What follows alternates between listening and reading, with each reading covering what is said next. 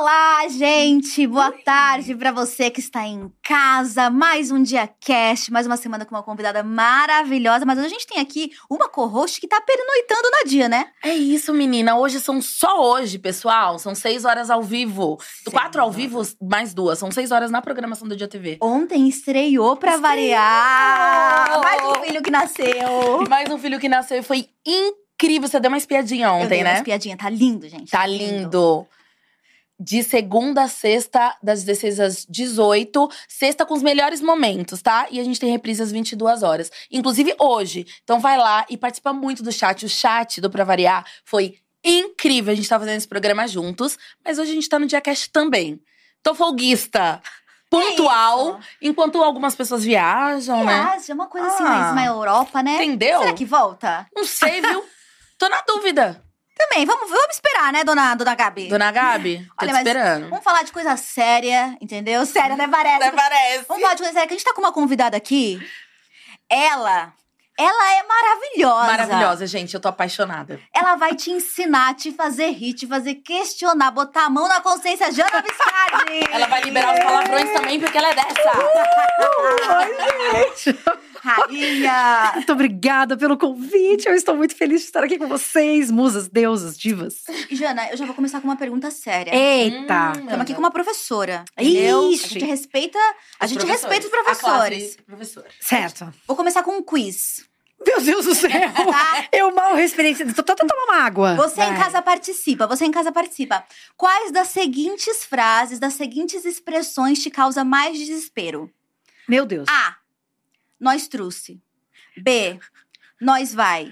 C. Preconceito linguístico. Ah, meu amor! Eu tava ouvindo e pensando... Ué, o que tá acontecendo aqui? É pegadinha! É pegadinha, Jana! É C, é preconceito linguístico. Caguei! Caguei pra quem tá cagando regra. Muito bom, muito bom. Não, e você é formada em linguística. Vamos lá, pra quem não te conhece. Certo. O que é um erro. Sua vida vai mudar depois dessa entrevista, eu tenho certeza. Fica aqui com a gente. Mas pra quem não te conhece, fala um pouco sobre você, Jana. Tá. Então, meu nome é Janaísa, mas na internet todo mundo me conhece como Jana Viscardi. Quer dizer, todo mundo que me conhece, né? Não todo mundo. Todo mundo menos você. Eu tô na internet há 8 anos, produzindo conteúdo sobre linguagem. E o que isso significa e por que eu faço isso, né? Eu fiz graduação, mestrado e doutorado em linguística, que é uma área do conhecimento que se dedica a estudar... as diferentes formas como a gente usa a linguagem no nosso dia a dia, como é que a gente se comunica, como é que os bebês aprendem a falar, como é que diferentes línguas estão estruturadas. São temas muito, muito, muito variados. E eu, ao longo dos últimos anos, venho me interessando mais e mais sobre as relações entre língua, política e poder. Então... o lugar das línguas e da identidade de minorias, por exemplo, ou então como é que os políticos estão usando diferentes recursos linguísticos para se comunicar e falar com uma dada audiência, ou então como os jornais estão falando sobre o cotidiano e os recursos que escolhem para falar desse cotidiano, enfim. E aí eu tô lá. Tô aqui, tô lá, tô em vários lugares para falar sobre tudo isso. E já faz 8 anos que eu tô por aí. Criando conteúdo, né? Ela começou em 2015 junto com a gente. Turma de 2015. E fico pensando, né? Você tem uma extensa carreira acadêmica. Já a gente vai se aprofundar mais em tudo isso que você trouxe. Porque você trouxe aqui um monte de informação sobre linguística. Que agora todo mundo que tá ouvindo tá com uma pulga atrás da orelha. Sim. Mas você começou na internet em 2015, quando você já tinha uma carreira acadêmica... posta, concretizada, né? Você já sabia o que queria, já tinha dedicado tempo de estudo. E a gente sabe que em 2015 ser youtuber não era legal. Não era uma coisa cool, era uma coisa mais banheira de Nutella, era uma coisa mais vergonha alheia. O que te fez entender a internet, não só como espaço talvez de expansão, mas às vezes até de contraponto ao que você fazia na academia? Eu acho importante, assim, registrar que quando eu comecei a fazer letras, o curso lá em 1998 era letras e linguística. Uhum. Mas você decidia no final desse primeiro ano se você queria letras ou linguística, e eu acabei me encantando pelas disciplinas de linguística e fui fazer linguística, né? E quando eu terminei a graduação e o mestrado, eu decidi fazer uma pausa e eu fui dar aulas. Eu queria dar aula... entrar mesmo no universo de professora para entender se eu ia gostar desse universo, né? E depois é que eu voltei para fazer o doutorado. E quando eu digo isso, é porque... para que as pessoas entendam que essa minha carreira mais acadêmica não é porque eu virei professora dentro de uma universidade pública e eu atuei dentro de uma universidade pública durante anos como professora concursada. Não é isso, né? Eu fiz a graduação, mestrado e o doutorado, dei aula em algumas universidades privadas, atuei em diferentes espaços. Era uma carreira mais de pesquisa, né? Eu fui, então, pesquisadora, né? No mestrado, no doutorado durante vários anos. E eu tinha atuado durante 3 anos e meio numa faculdade que eu adorava. Foi muito legal o meu trampo ali. Mas num dado momento eu decidi sair dessa universidade. E eu fiquei pensando, tá bom, o que é que eu quero fazer? E lá no começo não tem nenhum glamour, nenhuma coisa muito incrível. O que eu queria, na verdade, era transpor esse conhecimento que eu tinha para dentro das organizações, das empresas. Então eu queria falar sobre comunicação no ambiente corporativo. E aí, eu que nada sabia sobre internet, pensei... por que não produzir conteúdo nas redes sociais para as pessoas conhecerem o meu trabalho? Para chamar a atenção do ambiente corporativo, tanto das empresas. Os meus primeiros vídeos, eles continuam lá, porque eu não tiro a história. É claro, por favor. Era eu, assim, um cabelo curtíssimo, super me maquiava, achava que eu tinha que ser praticamente assim, uma Fátima Bernardes da linguística. Então tinha um jeitão todo quadradão, né? A gente não isso sabe é 2015, mexer, né? A gente achava essas coisas. E sei lá, não sabia mexer com câmera. Fiz com os recursos que eu tinha em casa. E eu falei, então vai ser isso. Então os meus primeiros vídeos são assim. Como participar do grupo de WhatsApp do trabalho. Imagina, o WhatsApp era uma outra fase também do WhatsApp. Como escrever e-mails de trabalho. Então era uma outra pegada, assim, o tipo de conteúdo que eu produzia. Mas muito rapidamente, sei lá, isso foi dezembro de 2015. Aí, em março, no Dia das Mulheres, eu decidi falar sobre as relações entre linguagem e gênero e o impacto disso no ambiente corporativo. Aí, pronto, era uma coisa que eu sempre me interessei. Aí, muito rapidamente, então, eu migrei para sair de querer trazer uma fórmula de falar sobre linguagem para o ambiente corporativo para falar de várias questões que me interessavam. Então... é engraçado pensar isso na produção de conteúdo, porque no começo eu achava assim, não, eu só posso falar desse jeito sobre tal coisa. E eu tenho uma amiga que fez artes cênicas, a Marília, ela sempre falava, cara, assim, você é engraçada, eu achei você é uma amiga que me faz rir o tempo inteiro, por que tá tudo tão quadradinho, por que você tá com essa preocupação? Sei lá, tinha um galo que cantava no lugar onde eu morava. Porra, enfia o galo dentro da gravação, deixa, não tem problema, não precisa ser tudo tão quadradinho. Não é um programa de TV nesse sentido quadradinho, né? É uma coisa que é sua, você escolhe o tema, o jeito que vai trazer. Então, de lá pra cá mudou muito, né? E aí ao longo do tempo, veja, ao longo de muitos anos, é que eu fui entender que, olha...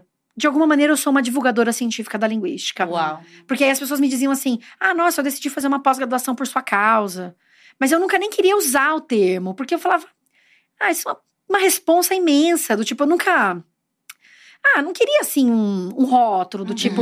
Ou então dizer, sim, porque eu sou a mais, a maior, a incrível. Sabe essa coisa? Que a referência. O primeiro canal que falou de tal coisa. Primeiro, que eu não acho que eu tenha sido o primeiro canal. Segundo, que... eu falo muito...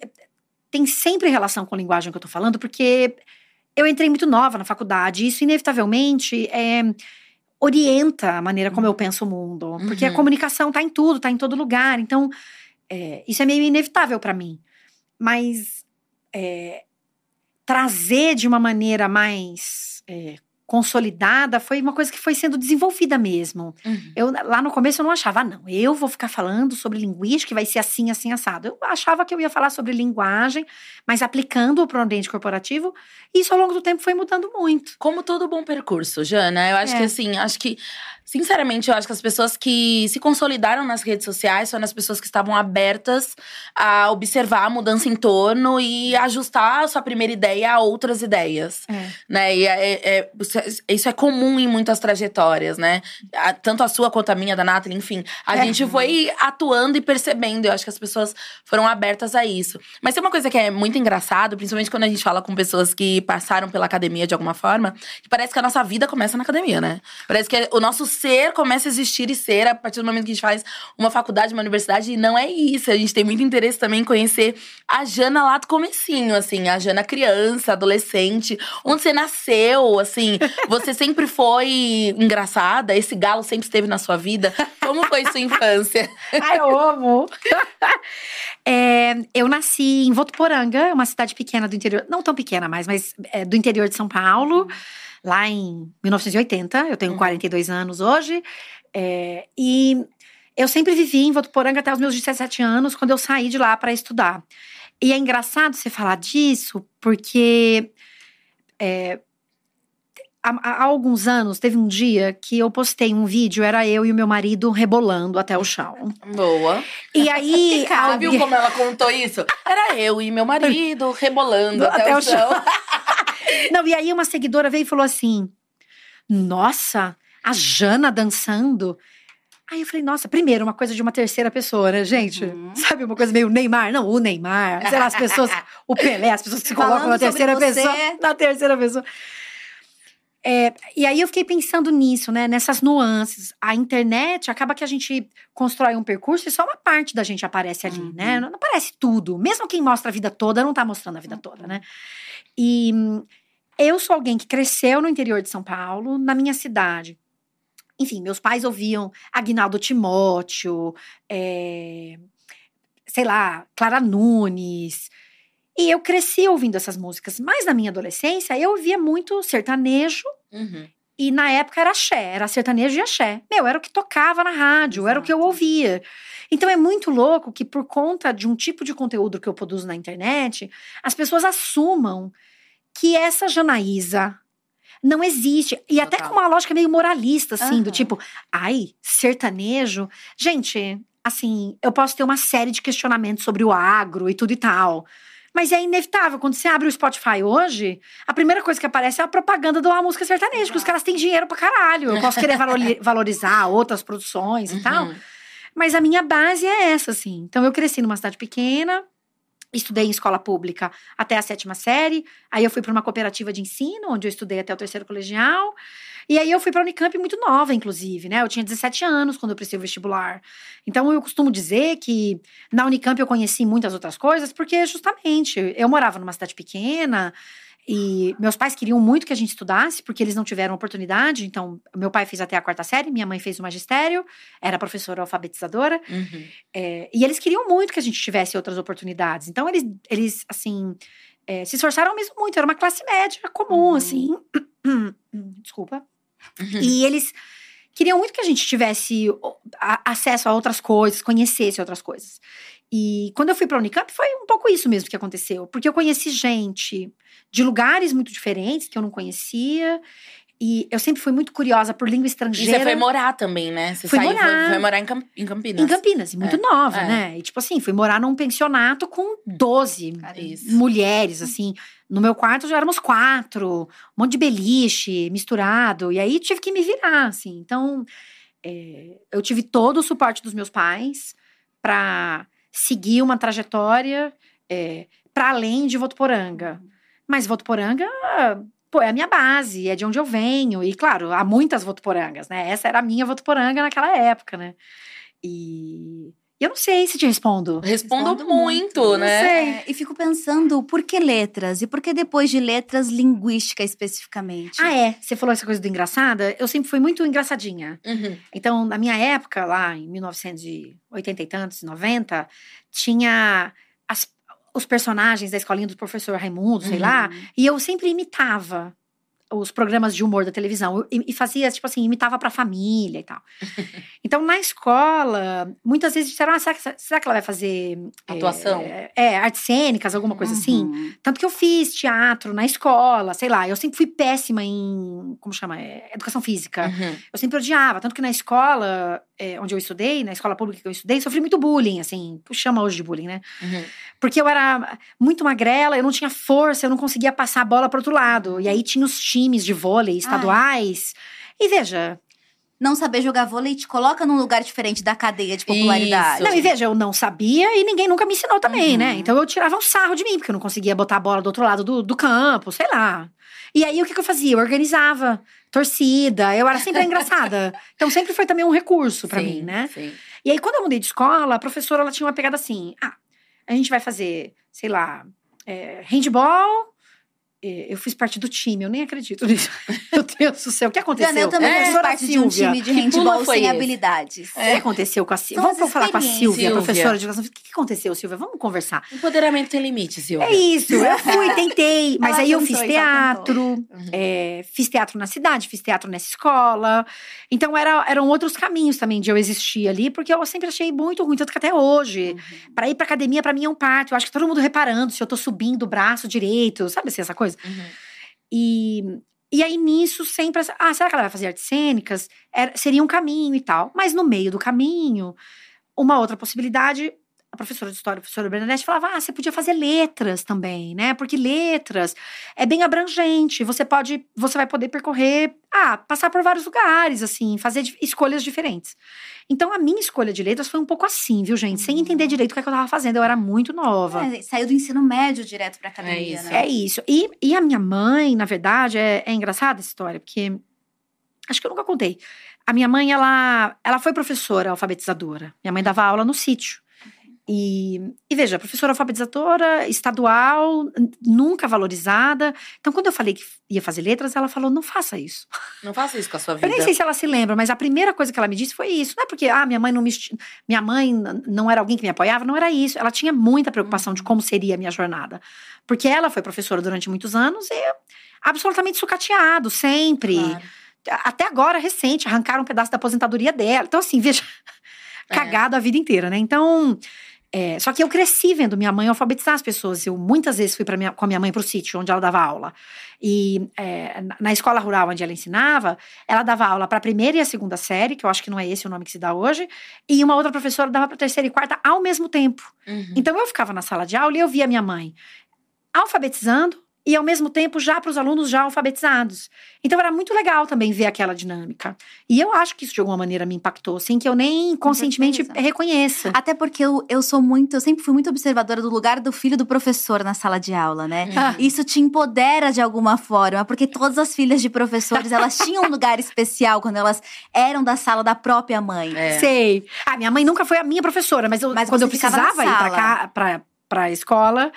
Ou eu ficava junto com a merendeira, que era uma equipe muito pequena, né? Então, eram as duas professoras, a merendeira. Então, eu ficava com a merendeira preparando a comida com ela. No intervalo, eu jogava bola queimada com as crianças. Mas eu sempre fui copo de leite, porque, de novo, eu era menor, eu era muito pequena e tal. Ou então, às vezes, ficava lá, zapeando o que minha mãe estava fazendo, né? Em um certo sentido, você acabou sendo uma monitora da sua mãe durante a vida dela como professora. Claro. Minha acompanhando o trampo dela. Minha filha é super monitora das crianças. Em todos os lugares que eu vou, eu falo, agiliza. E o que você acha que sua mãe acha do que você fez com a linguística? O que ela acha disso? A minha mãe? Você acha que ela acha, né? A minha mãe, ela gosta do que eu faço. Até recentemente, a gente gravou um vídeo juntas. Minha mãe é uma mulher com deficiência, ela teve poliomielite. Quando minha mãe nasceu, não existia vacina para polio. E aí, eu recentemente pedi pra ela gravar pra mim, pra me contar a experiência dela. Foi muito emocionante pra mim ouvir minha mãe no meu canal, falando da experiência dela com a polio. E eu acho que ela se diverte, acho que ela acha legal. Ela às vezes acompanha, quando ela... recentemente, uma amiga me chamou, uma amiga de infância, a gente se conheceu em Votuporanga, me chamou pra gravar com ela. Minha mãe assistiu toda a live, acompanhou, ficou feliz, sabe, de ver o que eu tava fazendo, enfim. Mas é engraçado porque é uma outra época, né? Minha mãe tem 79 anos, e veja, boa parte da vida da minha mãe foi sem internet. Hoje ela usa algumas coisas na internet, mas não muito, né? Alguém que tá ali o tempo inteiro e tal, né? Legal. É uma experiência muito inspiradora pra ela ver o que a filha conseguiu fazer, ressignificando a profissão que pra ela... talvez causava alguma insegurança, ou medo do futuro, né? Certamente, isso certamente. E fico pensando aqui, você começou sua carreira acadêmica muito nova, mas você conseguiu experienciar muita coisa com essas escolhas, né? Você foi fazer doutorado na Alemanha, Jana. Você viajou o mundo, você já foi pra China. Como essas oportunidades surgiram na sua vida e o que elas significaram pra você profissionalmente e também principalmente como ser humano, né? Porque, estudar na Alemanha, você fala várias línguas. falo. Ah, chique. Olha, poliglota. Não, e você sabe que eu acho que aí tem tudo a ver com a minha mãe, essa coisa da língua estrangeira. A minha mãe sempre teve muita vontade de estudar línguas estrangeiras e nunca pôde, né? Nunca teve condições pra isso. E na época que minha mãe estudava, se ensinava francês na escola. Na escola pública, né? É. E minha mãe, ela estudou francês. Minha mãe também. É muito legal, né? É. E a minha mãe sempre teve muita curiosidade, sempre gostou. Então, às vezes, ela cantava o hino da França, porque minha ela lembra. Minha mãe também. Ah, jura? Caraca, porque tiveram que aprender o hino, né? É, o hino da França, assim. É isso. Por quê, Jana? Eu sei lá. E aí ela... Não faz sentido ser as línguas românticas e tudo mais? Não, e o hino. Por que aprender o hino? Ah, é, eu acho, eu não sei, tinha uma coisa, né? De ter que aprender essas coisas mais tradicionais, isso, eu imagino, né? Então, eu acho que isso eu puxo da minha mãe. Eu sempre gostei muito de língua estrangeira. Os meus pais, na época, eles me pagaram um curso de inglês. Então, eu achava o máximo. E eu sempre quis fazer intercâmbio. Uhum. Só que meus pais não tinham grana na época. Isso eu acho uma coisa muito curiosa, né? Como vai mudando ao longo do tempo. A percepção, talvez, né? Quando eu tinha, sei lá, meus 14, 15 anos... Quem tinha grana ia fazer aquele esquema de intercâmbio au pair, que você vira babá no exterior. Isso. Mas eu não sei se ainda é hoje assim, mas na época tinha um glamour, porque só as pessoas que tinham dinheiro da cidade iam fazer o au pair. Hoje não tem tanto glamour. Eu imagino que hoje não, mas na época era isso. Eu tinha muita vontade de fazer, mas não tinha dinheiro. Então eu quis, mas não fui. Uhum. Então quando eu entrei na faculdade, eu direto ia lá, bater na porta do povo do intercâmbio. Falei, e aí, será que tem uma coisa pra mim? O que você faz? Eu faço linguística. Ih, meu amor. Acho que não deu pra você. Não. Então eu ia direto bater lá na portinha, mas não tinha, gente, juro pra vocês. Não tinha na época, que inferno. Eu fui várias vezes, eu queria muito. E quando eu entrei na Unicamp, é uma universidade pública. É importante registrar que, em sendo uma universidade pública, o que você faz lá dentro, você não está pagando mensalmente. Isso está pago pelos impostos. É de um outro jeito que isso é pago, e não pela mensalidade que você paga. E tinha uma série de cursos de língua. Tava eu e uma grande amiga, Marininha. Beijo, Marininha, te amo. A gente viu uma fila. Aí a gente entrou na fila. Por que não? Por que não uma fila? Quando entramos na fila, era de vagas remanescentes, de cursos variados. E tinha lá, russo. Meu Deus. Eu e minha amiga falamos, por que não? Vamos de russo. Eu estudei russo 3 anos e meio. Jesus. Então, eu juro pra vocês, quando eu entrei na Unicamp, isso pra mim foi assim... um sonho de poder estudar um monte de língua estrangeira. Porque eu queria muito estudar. E, de novo, linguística não tem a ver com falar línguas estrangeiras, né? Se você faz letras e habilita para uma língua, aí você vai se especializar naquela língua e você vai estudar literatura, língua e tal. Mas não é o caso da linguística. Mas eu sempre adorei língua estrangeira, tive muita curiosidade. Então, eu continuei estudando inglês. E aí eu comecei a fazer outras línguas. Então eu estudei francês, eu fiz russo. E aí eu tava achando aquilo maravilhoso. Fiz também italiano. Mas eu nunca estudei alemão. Eu falava alemão de jeito nenhum. Mas aí você falou, tem um alemão aqui, ó. Tinha uma fila mais grande pra estudar alemão, né? Então, eu sei. Aí você viu a fila e falou... Então, e eu pensava, pô, sons difíceis, não vou. Então eu estudei francês vários anos. Imaginando, se for para eu ter uma oportunidade, é se eu decidir fazer o doutorado. Porque aí tem várias bolsas de estudo que eu posso aplicar para essas bolsas. Então, eu vou estudando, vou entendendo como é que escreve esses projetos, para eu ter essas bolsas de estudo aí, acesso a elas. Aí, o que aconteceu? O que, Jana? Na hora que eu fui fazer o doutorado, a minha orientadora falou assim, nossa, mas tem esse professor aqui na Alemanha, ele é muito bom. E eu já tinha lido várias coisas dele. Eu falei, olha, de fato... Mas eu tenho uma lista de línguas aqui e alemão não tá aqui. No caso, não tá aqui. E veja, mesmo a única língua que eu me sentia segura mesmo, falando e tal, conversando, era inglês. Porque eu estudei vários anos. E veja, se tinha um estrangeiro na faculdade, eu falava, vem aqui, vamos conversar. Falar, sempre desinibida. Vamos falar, sempre desinibida. Aí vamos falar, aí toma uma jurupinga, habla mais, habla mucho. E melhor. Muito melhor sempre. É álcool e barzinho que aprendi a falar. Gente, o tempo todo. Então, eu tava sempre assim, envolvida com as línguas. Você entendeu, né? Várias línguas. Várias línguas. Várias línguas. Gente tá sempre ali envolvida e tal. A habilidade Anitta usou essa ferramenta de conversação. É uma ferramenta de tudo. Usei essa ferramenta também. Só que aí teve essa oportunidade de eu ir com esse professor, né? De estudar com esse professor. Então, o que eu fiz? Eu apliquei no doutorado. Então, não rolou na graduação, não rolou no mestrado. Era o meu sonho de vida, gente. Estudar fora era meu sonho de vida. Aí, no doutorado, eu prestei várias bolsas. Para vários países diferentes. E prestei essa bolsa, que é uma bolsa do DAAD, que é um centro de intercâmbio alemão, que tinha uma parceria com a CAPES no Brasil, na época, né? Era como a gente aplicava, através da CAPES no Brasil. Só que era em alemão, e eu não fazia ideia. É, nunca tinha ensinado. Essa questão ainda. Tem mais que esse detalhezinho. É. Só que essa bolsa de pesquisa incluía, talvez, a possibilidade de você estudar alemão antes de fazer o doutorado.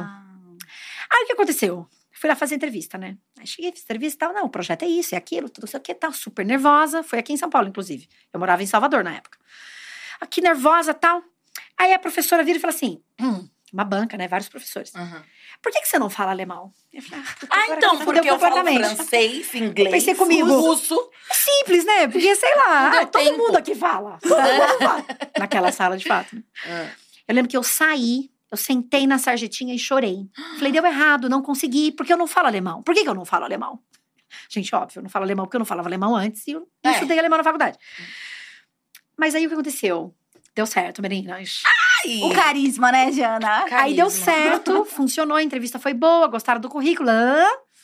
Aí, então, eles me aprovaram para fazer o doutorado fora, eram 2 anos. Era uma bolsa que eles chamam de sanduíche, né? Para 2 anos. Só que aí eles me deram 6 meses de tudo de alemão. Então, eu fiquei 6 meses antes só estudando alemão. Gente, um sonho de vida. Te preparou. Vocês não estão entendendo? Tipo, esse era o meu grande sonho, era a coisa que eu sempre quis na vida. Morar fora e ficar falando, hablando. Hablando em alemão. Eu queria hablar. E foi assim que eu fui pra Alemanha, através dessa bolsa de estudos alemão. Eu recebi uma bolsa mensal, recebi uma bolsa também pra estudar alemão antes. Eu já era casada na época, casei super nova. Meu marido ficou no Brasil enquanto eu tava estudando alemão. E aí, depois, quando eu fui pro doutorado mesmo, aí ele veio e ficou comigo. Por isso que a gente precisa aproveitar esse momento, né, Jana? Pra valorizar as bolsas, gente. Exatamente. As bolsas de pesquisa, as bolsas de estudo. Muita gente não sabe desse caminho acadêmico. De pessoas que estão ali dedicadas a gerar pesquisa pro nosso país no mundo todo. E pra isso, a gente precisa ter incentivo, inclusive, governamental, pra que as bolsas continuem acontecendo. Que a gente teve uma queda absurda nos últimos 4 anos. Agora que tá começando a voltar. Isso é super, super importante. Vidas são transformadas graças às bolsas de estudo, né, Jana? Gente, a minha foi transformada, assim. Na graduação eu recebi bolsa alimentação e transporte. No mestrado eu tive bolsa de pesquisa. No doutorado eu tive bolsa de pesquisa. Foi o que me permitiu estudar. Hoje, muitas pessoas... E naquela época também, claro. Muita gente trabalha e faz a pesquisa. Só que, ou seja, a pessoa tem uma jornada que é imensa, né? Então, eu tive essa oportunidade, esse privilégio, isso mudou mesmo a minha vida. E eu gostava muito de estudar língua estrangeira e pude estudar várias. E aí, a China foi pelo trabalho. China. Como vamos lá. Isso? E você fala... Mandarim? Muito pouco mesmo. Tá. Mas o importante eu já falei muito bem, né, muito bem. Pô, já falei muito melhor do que falo hoje. Pro stop. Mandarim, que mais? Mandarim. Mas mandarim é realmente muito pouquinho. Tá. Alemão. Inglês. Italiano. Espanhol. Aí eu entendo, mas não falo francês e espanhol. Francês. E russo. Francês e italiano. Russo, muito pouco, porque já faz muitos anos. Eu não continuei estudando. E vamos anotar aqui. Português, claro. A mais importante de todas. E o mandarim eu fui pelo trabalho. Eu trabalhei no Senai, Cimatec, na Bahia. Eu morei vários anos na Bahia, né? Meu marido é baiano, a gente se casou e foi morar lá. E aí eu trabalhei no Senai, que é essa universidade que eu adorei trabalhar. E eu trabalhava muito com cooperação internacional. Eu estava na faculdade e eu... organizava um pouco a parte de... Um pouco não, né? Toda a parte de cooperação internacional e ensino de línguas, inclusive. Parceria com organizações que podiam ensinar dentro da faculdade línguas estrangeiras para os alunos e tal. E aí o meu chefe, um dos meus chefes, o meu super chefe, que era o chefe maior de todos, ele tinha esse plano, assim, de que eu atuaria também na parte do alemão, porque eu falava alemão, então nas cooperações com a Alemanha. E tinha a possibilidade da gente desenvolver um trabalho com a China de cooperação internacional. Aí ele chegou pra mim e falou assim, quanto tempo você precisa pra aprender mandarim? Você falou, talvez 2 semanas. Máximo 3. É verdade. Coisa de 3 semanas, acho que já tô tranquilo. Parada pra ele. Aí eu fiz um plano de estudos de mandarim, da maneira como eu aprendi alemão. Falei, alemão foi assim, eu não falava nada, e eu fiz esse percurso. Aí eu tracei mais ou menos os meus percursos pra estudar mandarim, ele aprovou. Então, eu fiz muitas aulas de mandarim particular com uma professora chinesa lá em Salvador. E aí, eu fiquei morando 40 dias na China para concluir o nível básico. Então, eu voltei para o Brasil com o nível básico concluído. De mandarim. Mas como naquele momento, né, isso foi 2015, embora tivesse estrangeiros, você visse estrangeiros, eu fiquei em Pequim a maior parte do tempo, né? não era tão comum assim. Mesmo no hotel que eu fiquei, que eu tentei ficar num hotel, uma rede mais internacional, para ter alguém que falasse pelo menos um pouco de inglês comigo para eu me virar, não se falava tanto assim. Então eu exercitei muito e eu sempre fui muito cara de pau. Eu sempre adorei estudar língua estrangeira. Então, pra mim, eu queria falar... Ai, habla. Vai, gata, habla. Vai. Ser cara de pau é uma habilidade importante pra aprender novas línguas. Muito! Exatamente. E aí, foi assim. Fiquei morando 40 dias na China. Concluí esse nível básico, né? Que é o nível A. E foi maravilhoso, eu amei. Só que depois, esses planos dentro do trabalho não funcionaram tão bem naquele momento. Porque essas cooperações acabaram não acontecendo da maneira que a gente achava que aconteceria. E depois eu acabei saindo. Aí hoje eu assisto os filmes em mandarim e fico captando as palavrinhas que eu ainda me lembro. Ai, puta, que saudade. É. Não, eu e Nátaly, a gente já foi pra Londres sem falar nada de inglês. E a gente não tinha essa habilidade. A gente não tinha. A gente ficou desesperada até o último dia que a gente decidiu, vamos? Vamos. E a gente saiu. E foi o mais divertido. Libertador, Foi o mais divertido. Muito bom, cara. Porque, veja, no final das contas, você pode encontrar gente escrota pelo caminho, é óbvio. Claro. Né? Todo mundo vai ter uma história escrota pra contar. Mas, ao mesmo tempo, boa parte das pessoas...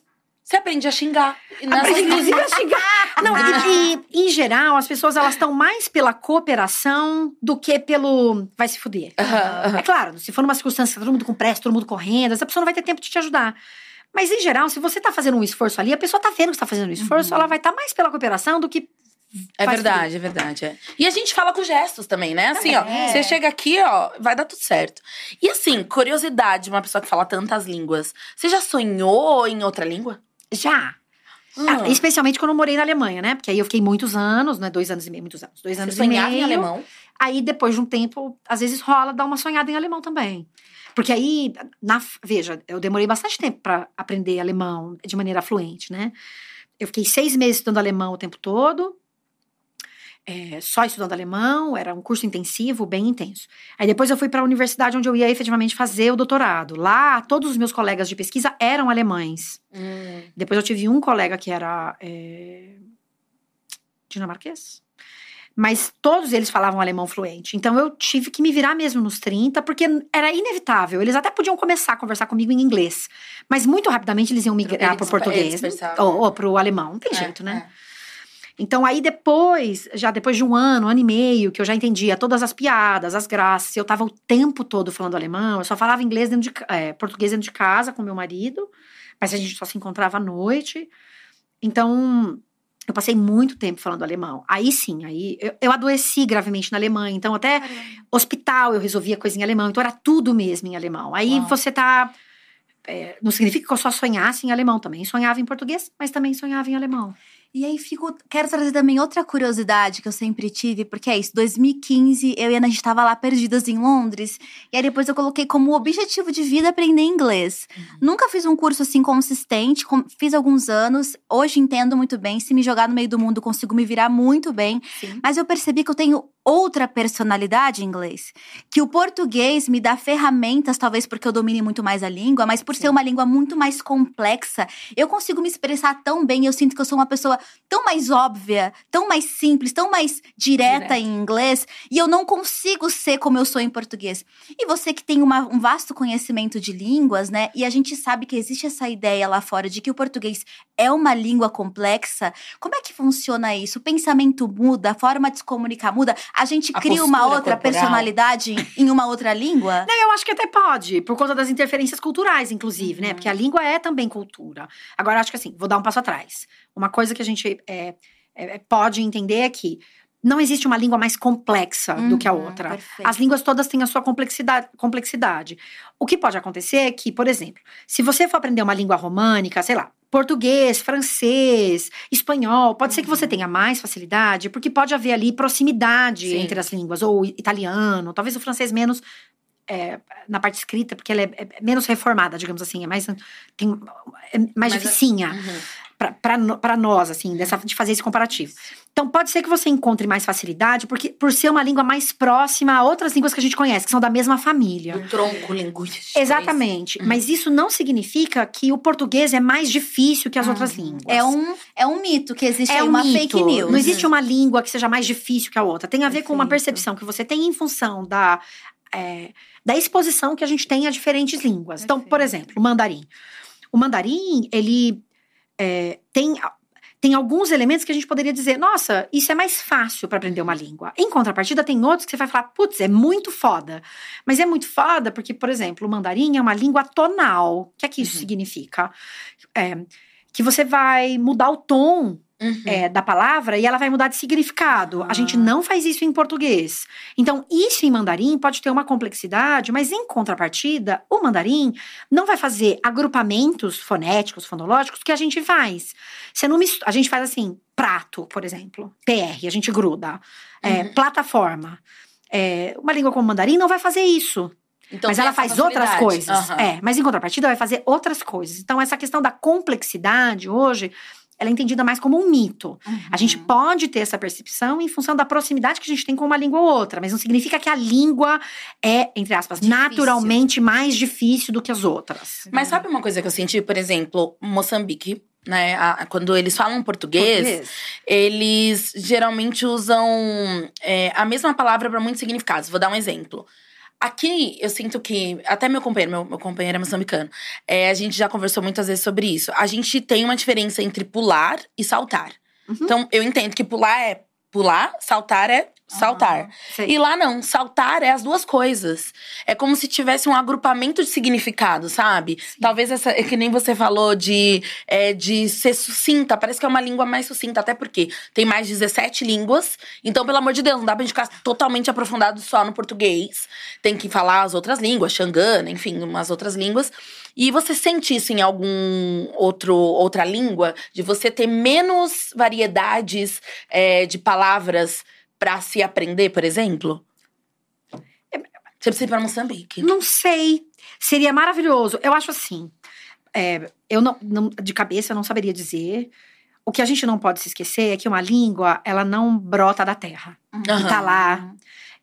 A língua, ela tem um impacto sobre a cultura, na cultura em que ela está inserida. Então, o português do Brasil e o português moçambicano não são a mesma língua. Não, e inclusive o português de Moçambique e o português de Portugal também não são a mesma língua. Assim como o português do Brasil e o português de Portugal também não são a mesma língua. Tem, inclusive, uma série de estudos que vão falar sobre a questão do ritmo, do português do Brasil, o português de Portugal e o português que é falado nos diferentes países africanos. Então, é importante a gente primeiro reconhecer que não são a mesma coisa. Então, essa percepção de ser mais ou menos objetiva, pode ter relação com o fato de ser a sua língua materna e não ser a língua materna. Então, isso pode te dar um arcabouço. De limite, né? Não, e de segurança também, com os usos daqueles recursos que você pode ter na sua língua materna, mais do que você vai ter numa língua, mesmo que você use essa língua muito, assim, ao longo dos anos, durante muito tempo. Faz sentido, total. Então, você... pode ser que você se sinta mais seguro, mais... E por isso tenha mais desenvoltura, talvez, numa língua e não em outra. E aí, por exemplo, no caso de saltar e pular, é porque essas línguas elas vão desenvolver de maneira distinta. Então, não dá pra gente, entre aspas, comparar como se uma fosse... eu sei que não foi esse o objetivo aqui, mas só pra audiência, né? Como se fosse uma... Porque isso é muito comum de se fazer. Como se uma língua fosse melhor do que a outra. É muito comum, por exemplo, o português de Portugal é que é original. É o caralho, entendeu? Foi a língua que chegou aqui violentamente, é preciso registrar, porque na língua também há bastante violência. Então, mas essa língua, ela se transforma a partir, por exemplo, no caso do Brasil, a partir do contato com as comunidades indígenas. E, de novo, pontuando que esse é o contato que se dá muitas vezes pela violência, das pessoas escravizadas que aqui estiveram, que falavam várias línguas diferentes e que precisavam fazer uso dessa língua portuguesa num dado momento. E essa língua vai sendo transformada a partir do contato com esses diferentes povos que aqui viviam. E vai ser a mesma coisa em Moçambique. Então, é interessante a gente pensar isso, né? Que línguas são essas? Que portugueses são esses, né? Então, essa transformação que acontece nas línguas a partir do impacto das diferentes culturas e povos que estão fazendo uso dessas línguas, né? Perfeito. E aí, eu fico pensando muito no conteúdo que você tem feito recentemente, analisando essas novas linguagens digitais. De repente, é Kinga, Kingo, querida, querida e desqueridas. E você tem trazido essas variações, inclusive falando sobre linguagem neutra também. Esse é um processo de alteração da língua portuguesa, né? Sim. Como é esse movimento de tratar? E é maravilhoso, porque a gente fica Kingo, Kinga, e de repente o vídeo da Jana, gente, eu amo o fenômeno bem. Kinga, King. e transformar isso em fenômenos. Eu me sinto poderosa. Eu amo te ouvir falando sobre coisas que pra gente é banalidade. E a gente não vê o impacto que se coloca na nossa língua, né? Porque causa um… Pra gente é natural, porque a gente fala e a gente vive. Mas, na verdade, a gente tá vivendo a linguagem e transformando a linguagem ao mesmo tempo. Como é que é com todo esse arcabouço de linguagens e conhecimentos que você tem? Hoje tá na internet, lidando com essas novas… formas de se expressar, junto com a linguagem neutra, que também tem sido uma grande pauta no seu trabalho. Sim. Eu acho o máximo. Porque é muito comum que a gente se lembre do português pensando no que a gente aprende na escola, né? Uhum. E aí é um conhecimento, muitas vezes, marcado pela normatividade. Opa! Falou de norma, caiu tudo. Caiu a norma. Gente. E que esse entendimento de língua seja muito pautado pela norma. Sim. O que significa isso? Pelo que é certo e pelo que é errado. Uhum. Então, muitas vezes, o nosso conhecimento de língua fica neste lugar. Fica estacionado, entre aspas, nesse lugar. Porque foi a maneira como a gente aprendeu a falar sobre língua. Só que o que às vezes a gente esquece é que língua é sinônimo de criatividade. Nós, falantes, nós somos criativos. Então, quando a gente usa kinga, nós estamos sendo extremamente criativos. Uhum. Porque a gente está pegando uma palavra do inglês e a gente está transformando essa palavra para o português. E como é que a gente está fazendo isso sem nem parar para pensar? Uhum. A gente sabe que quando a gente tem essa terminação A no final de uma palavra, de um substantivo, ela pode ser marcador de feminino. Isso. Pode, não sempre será, mas pode ser. Então a gente pega a palavra que é king, que significa rei em inglês, e transforma em kinga. Maravilhoso. Aí alguém poderia dizer, é um absurdo que tá errado, porque na verdade a palavra é queen. Foda-se que eu não tô falando inglês. Estou falando a minha língua. É português, meu amor. É português. Então, esse recurso é um recurso de extrema criatividade e que acontece, inclusive, com imigrantes. Uhum. É interessante a gente pensar nisso. Então, por exemplo, a gente tem imigrantes que foram vindo para o Brasil ao longo da história do país. Então, você pode pensar tanto... que aqui eu não sei se a palavra certa é imigrantes, né? Porque a gente está falando de pessoas escravizadas. Mas, por exemplo, a realidade dos quilombos. Uhum. Os usos linguísticos que são feitos, por exemplo, do português e de outras línguas, de diferentes países africanos, por exemplo, e que vão trazer marcas do português para dentro dessas línguas. Ou então, por exemplo, você tem comunidades que falam alemão. Imigrantes que vieram e que falam alemão. Só que este alemão não é mais o mesmo alemão que se fala na Alemanha. Porque você tem essa comunidade incrustada, inserida dentro do Brasil. Então, essas pessoas, elas inevitavelmente estão em contato com a cultura brasileira. Então, essa cultura e essa língua também passa a ser transformada por um processo que é de criatividade linguística. Então, a criatividade linguística vai aparecer em diferentes fenômenos e possibilidades. Então, tem comunidades de imigrantes antes, quanto de espaços como a internet, por exemplo, né? Não, isso é muito legal. Isso é muito interessante. É muito legal. E extrapola completamente essa conversa que é tá errado, tá certo. Foda-se, meu amor. Foda-se. Foda-se. Fala foda-se. Foda-se. Toda vez que eu vejo um professor de língua portuguesa, isso está errado. Vai tomar no cu. Desculpa. Falei um palavrão. E se expressa, Jana, se expressa. Porque veja... Fica aquela conversa. Porque aí a resposta sempre é... Ai, preguiça que dá. Ficou tão cansada. Porque assim... mas vai usar a palavra kinga no concurso público. Foda-se. Você acha o quê? Que a língua se reduz ao que é uma redação de concurso público? As pessoas precisam entender o que é a expressão linguística, gente. Não está reduzida à prova do Enem. Vai lá falar... Vai lá usar a linguagem não binária no Enem? Use. Você não vai ter zero. É um pânico moral absurdo. Gente, a língua não se reduz à norma. Sim. E muitas vezes a norma está pautada em coisas extremamente antigas de língua. É um olhar absolutamente conservador. Sim. Isso significa negar que a norma tem um papel hoje na sociedade? Não, de nenhum. Ninguém tá negando nada. Você acha que um livro que é publicado, ele não passa por uma série de gente que revisa a partir de uma norma, que é, inclusive, tá dentro de um manual, dentro das editoras? É óbvio. Você acha que o jornalista escreve e aquilo não passa por uma revisão? Às vezes passa, mas… Às vezes não. O tema fica um pouco cagado. É. E isso assim, você falou dos… Tá. Você falou dos imigrantes, mas isso também acontece nas regionalidades, né? A periferia com o centro, tipo… Total! Me dá licença, entendeu? Não quero falar todos os plurais. Eu sou da Zona Leste. Gente, sério… Assim… Ai… De novo. Respira, pega água, Jana. Imagina que ela vai ablar. Não, eu quero água, eu quero reclamar aqui. Isso, já vou aproveitar e fazer uma reclamação. Eu falei, eu queria o álcool. Cheguei aqui, lá embaixo tem um bar bonito, mas não tinha um negócio de da mimosa, Não tem? Um gin, não tinha. Pô, vamos trazer produção pra Jana. O que tá acontecendo? A gente aqui, o tema é tenso. O coração fica nervoso. É isso, ela tem como arrumar um drinkzinho pra Jana? Ah, não vai arranjar. Vai de cerveja? Aí vai ficar constrangida. Ah, ela tá constrangendo a gente publicamente. De estúdio. Ah lá! Aqui, atrás de você, de estúdio. A Jana precisa. Não precisa. O Brasil, a língua portuguesa, a norma culta te obriga a beber, Jana. É isso. Me obriga a beber. Os professores de português que só falam disso me obrigam a beber. Ai, nós estamos prestando um serviço. Porque você está ignorando que as pessoas que vêm, por exemplo, da favela, elas precisam aprender, senão elas ficam relegadas à inferioridade, porque elas sofrem preconceito. Então, a gente tem que falar disso de duas maneiras. Em primeiro lugar, tem nenhum problema as pessoas aprenderem uma norma, que não existe uma só, mas não tem nenhum problema aprender uma norma que é característica de um tipo específico de escrita. Não tem nenhum problema aprender isso. Isso é uma coisa.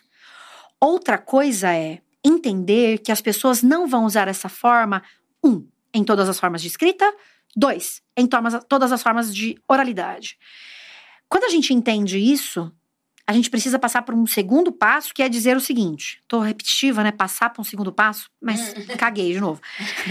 O segundo passo é entender que alguém que não fala os plurais não está errado. É um uso que tem uma marca num determinado contexto, que traz uma identidade e que é válido. Então, a partir do momento que você reconhece essas duas coisas, eu tô de boa. Mas se a pessoa só quer dizer que não, nós precisamos ensinar a norma, e sem nem dizer o que é essa porra dessa norma, porque muita gente tá falando da norma, não tem a menor ideia do que tá falando. Nunca pegou um livro do Marcos Banho, do Carlos Faraco, nunca pegou um livro da Marli Leite, nunca pegou um livro desse, tá lá vomitando norma cagada. Não é possível uma coisa dessa. Eu não me conformo, gente. Vocês me desculpem. Eu falo muito palavrão nessa hora, porque eu fico muito nervosa. Eu gosto. Eu fico brava. Então, você pode sim ensinar uma dada norma e dizer há contextos em que a gente usa isso na escrita. E há contextos falados em que também a gente usa isso. Mas, para além disso, a língua é muito mais do que isso. Então, você vai sim. Nós vai. Tá tudo jóia. Tá tudo jóia. Nós trouxe. Porque há usos em que tá tudo bem. Posso fazer uma fofoca? Pode, adoro. Um dia me chamaram pra dar uma entrevista. A seriedade. Posso fazer uma fofoca? Me chamaram pra fazer uma entrevista num programa televisivo grande. E aí era pra falar do nós truce, por conta da moça do Big Brother, que falava truce. Mas ela é professora. Você é ativada, né, Jana? Aí nessa hora me ativam. Bem, Jana. Bem linguista. Nem foi pro ar. Passei nervoso à toa. Não foi pro ar. Não foi pro ar. Me chamaram lá, fui e falei. Aí falei, me perguntaram. Aí eu expliquei tudo isso aqui. Porque a norma, porque é uma coisa só, mas essa não é a única língua, existe uma outra coisa. Existem outras inúmeras coisas. A língua é criatividade, a língua é variedades. É isso aí. Ótimo. Ela me deu um toque aqui que abriu aqui o negócio do... Paguei peitinho. Não pagou, eu tava vendo. Uma coisa sensual. Até quase pagando a xereca também, mas tudo bem. Tô tudo fechado, gente. Obrigada, amor. Expliquei tudo. Eu juro, eu terminei de explicar, a jornalista vira e fala assim, porque a gente sabe que tem o certo e o errado. Eu tinha acabado de explicar. Então, veja, fica muito difícil. E aí, aqui tem um elemento que eu acho muito importante da gente entender. A norma, essa defesa da norma, ela não tá só na escola. Né? E tem um monte de estudos linguísticos. Né? Tá em vários espaços que acabam delimitando um pouco como é que essa língua deveria ser. Você tem os fiscais gerais de regra, você tem a escola, mas você tem o ambiente do jornalismo mesmo, que vai fazer uma série de conversas sobre isso. Da publicidade? Publicidade também. E os estrangeirismos. O que pode, o que não pode. Então, esse lugar do pode, o que não pode, esse de defender o que língua é essa, como se fosse uma coisa uniforme, homogênea, isso está em diferentes ambientes, né? Então, os professores de língua portuguesa que não reconhecem as validades linguísticas têm um papel muito importante nisso, mas eles não são os únicos. A escola não é a única instituição de poder que vai defender esse lugar. O trabalho, né? A universidade. Isso. Eu tava falando do ambiente publicitário, porque é isso, assim, você acaba dizendo, você faz parte desse grupo, você não faz parte desse grupo. Geralmente os publicitários, né, sim uma crítica, eles falam com as línguas estrangeiras, no meio do português ali, tudo bem que se constrói dentro daquele ambiente, eu respeito, mas quando eles saem daquele ambiente, eles mantêm essa linguagem segregadora. Você fala assim, irmão, 5% da população brasileira fala inglês.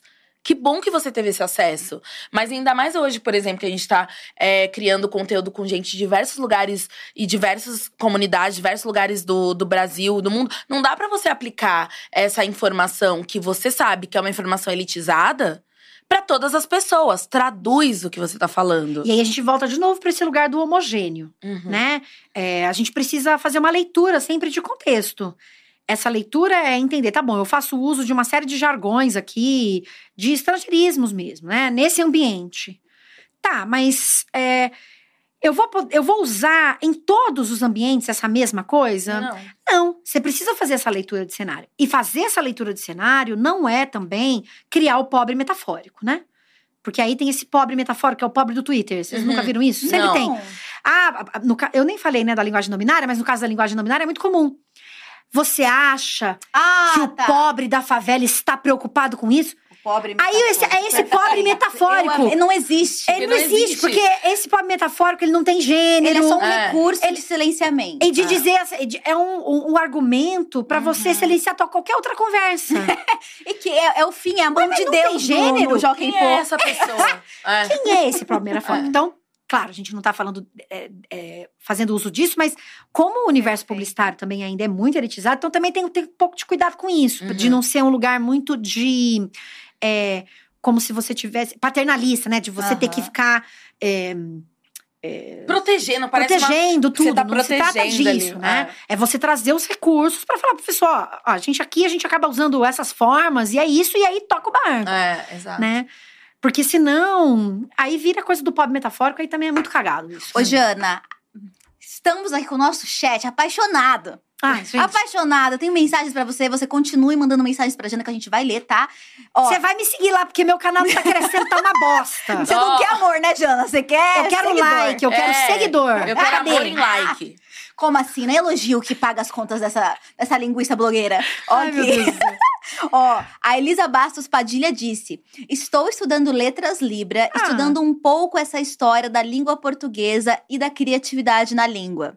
O William Rodrigues disse: a Jana foi minha professora em um projeto chamado Preveste lá em Salvador. Ai, sim, no Preveste, William!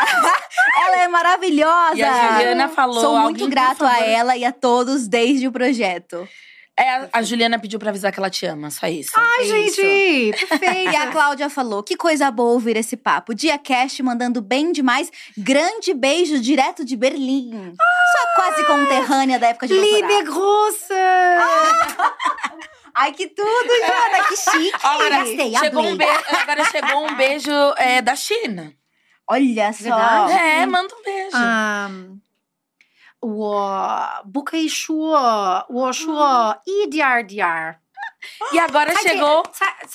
um beijo da França. Chegou mesmo? Não. Chegou. Chegará, ela tá me sacaneando. Chegou um beijo da França. Aí o beijo da França é fácil, é bisu. Bisu, acabei de chamar. Beijo russo. Chegou um beijo russo. Um beijo mais nevado, mais frio. Eu só sei falar, eu não sei falar russo em russo. Que foi o que eu falei em mandarim também. Yaniesnai o Gavaril Paruski. Não sei falar russo. Não. É a única coisa que eu ainda lembro. Espanhol. Podemos falar um pouquinho mais, porque tenho cá mi. É portunhol, em verdade. Você pode falar um rato. É um outro rosto, né? Aí é outra cara, muda mesmo. Outra cara, muda muito. E um beijo em português, por favor, Jana. Beijo, gatas. E me fala, qual a língua que você se sente, assim, mais sensuela, mais sexy? Porque no espanhol veio um negocinho aqui. Veio um a mais, acho que Jana. Tem uma coisa do espanhol. Mas da língua, de mexer. Acho que o francês também tem. É real esse mito de que francês é a língua do amor? Não sei se é a língua do amor. Acho que isso vai sendo construído um pouco na cultura também, né? Na maneira como vai se falando e tal. Mas... E veja... E por que... É que assim, a gente ouviu uma coisa boa. Vai lá, Nátaly. Não, eu vou deixar essa pra você. Fala. O pessoal do chat perguntou do beijo grego. Aí, no caso, a gente já tá com uma outra variedade. É uma coisinha, assim, diferente. Como assim, gente? Não dá pra mandar beijo em grego? É... Ah, Nátaly fazendo a pura. Cara de pau. Veja só. Nós temos no mundo mais de 7 mil línguas. São 7 mil línguas. Então, veja... Descentralizar a lógica mais europeia é um exercício, inclusive, interessante, né, da gente pensar. Por que é o francês a língua do amor? E pode ser, tem uma sonoridade, eu gosto da sonoridade. Mas veja, existem tantas outras, né? Por que não é o Swahili, a língua do amor? Perfeito. Não, e geralmente o Swahili, as pessoas falam, parece que tá xingando. Que é um pouco também como fala do alemão. Parece que tá xingando. Exato. Também. É, que fala um pouco do alemão. Então, assim, galera, vamos com calma. Né? Mas é interessante isso, porque são as línguas às quais a gente tá mais ou menos exposto, né? Exato. Então, tem toda uma... A gente não pode ignorar também o que é a história, né? E o que a história nos traz, né? Quais são os recursos aos quais a gente tem acesso, né? Inclusive pensando... Eu lembro, por exemplo, quando eu estudei russo. 1998. Porra, 1998 a internet não era como era hoje, gente. Não é. Eu estava rosto com um caderninho, que era xerox, porque o livro didático vinha da Rússia, era muito caro trazer, as editoras não mandavam, as livrarias não tinham. Então, a professora criava o material, parte do material era um xerox. Então, era um outro tempo. Então, veja, por exemplo, quando eu fui estudar russo, lá em 98, esse era o recurso que a gente tinha. Então, hoje a gente tem um acesso... a essas informações. Então, por exemplo, quando eu fui estudar mandarim, já foi bem diferente. Então, eu fui fazer um vídeo que eu tava falando sobre algumas línguas da África do Sul. Uhum. Porra, já foi mais fácil pra mim. Porque eu já fui no Google. Tinha isso em 1998, gente. Aí eu dei uma olhada, ouvi a sonoridade.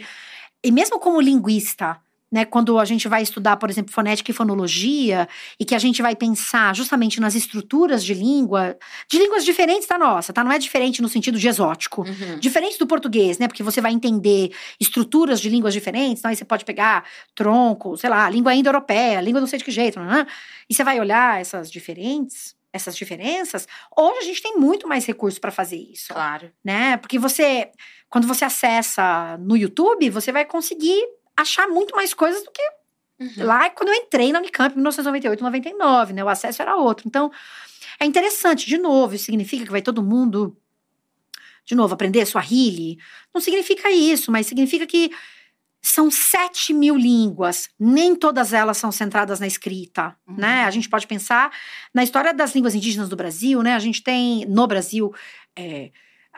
existe um linguista, o Arião Rodrigues, que ele tinha uma estimativa de que a gente tinha mais de 1.000 línguas indígenas no Brasil. E hoje, se não me falha a memória, aí eu posso estar errada, tá? Porque eu sou bem ruim de estatística, mas se não me falha a memória, são 200 ou 300. Então, a gente tem uma mudança muito significativa. A morte dessas línguas, né? Que tem justamente a ver, né, com a história de violência que a gente tem. E essas línguas não são línguas centradas na escrita. Claro. Só para dar o exemplo nosso, né, do Brasil.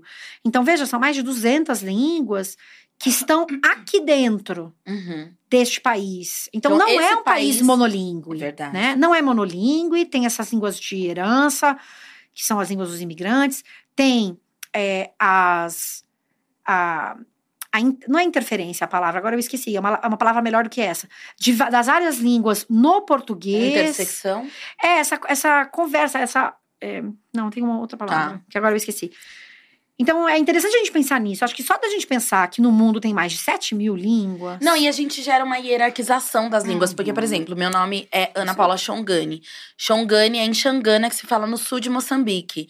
E as pessoas não conseguem falar Xongani. E muito menos escrever. Eles falam como? Porque as pessoas acham muito estranho. As pessoas conseguem falar Cauã Raymond. Você já... Cauã Raymond. Mas elas não conseguem... Que escreve com muitas com Y, D no final. Muito complexo. E Xongani se escreve... Caraca, Xongani, como fala? Mi.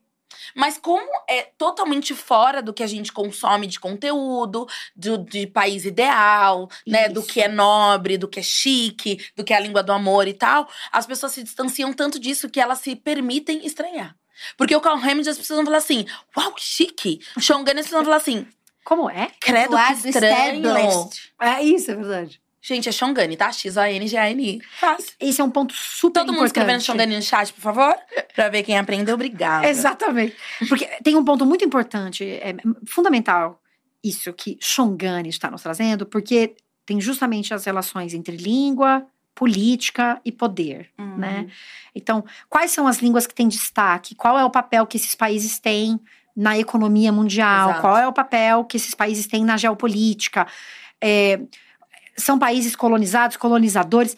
É tão interessante a gente pensar sobre isso. Pensar que língua, portanto, é muito mais do que norma. Entender o lugar da norma. Entender o lugar da política e do poder.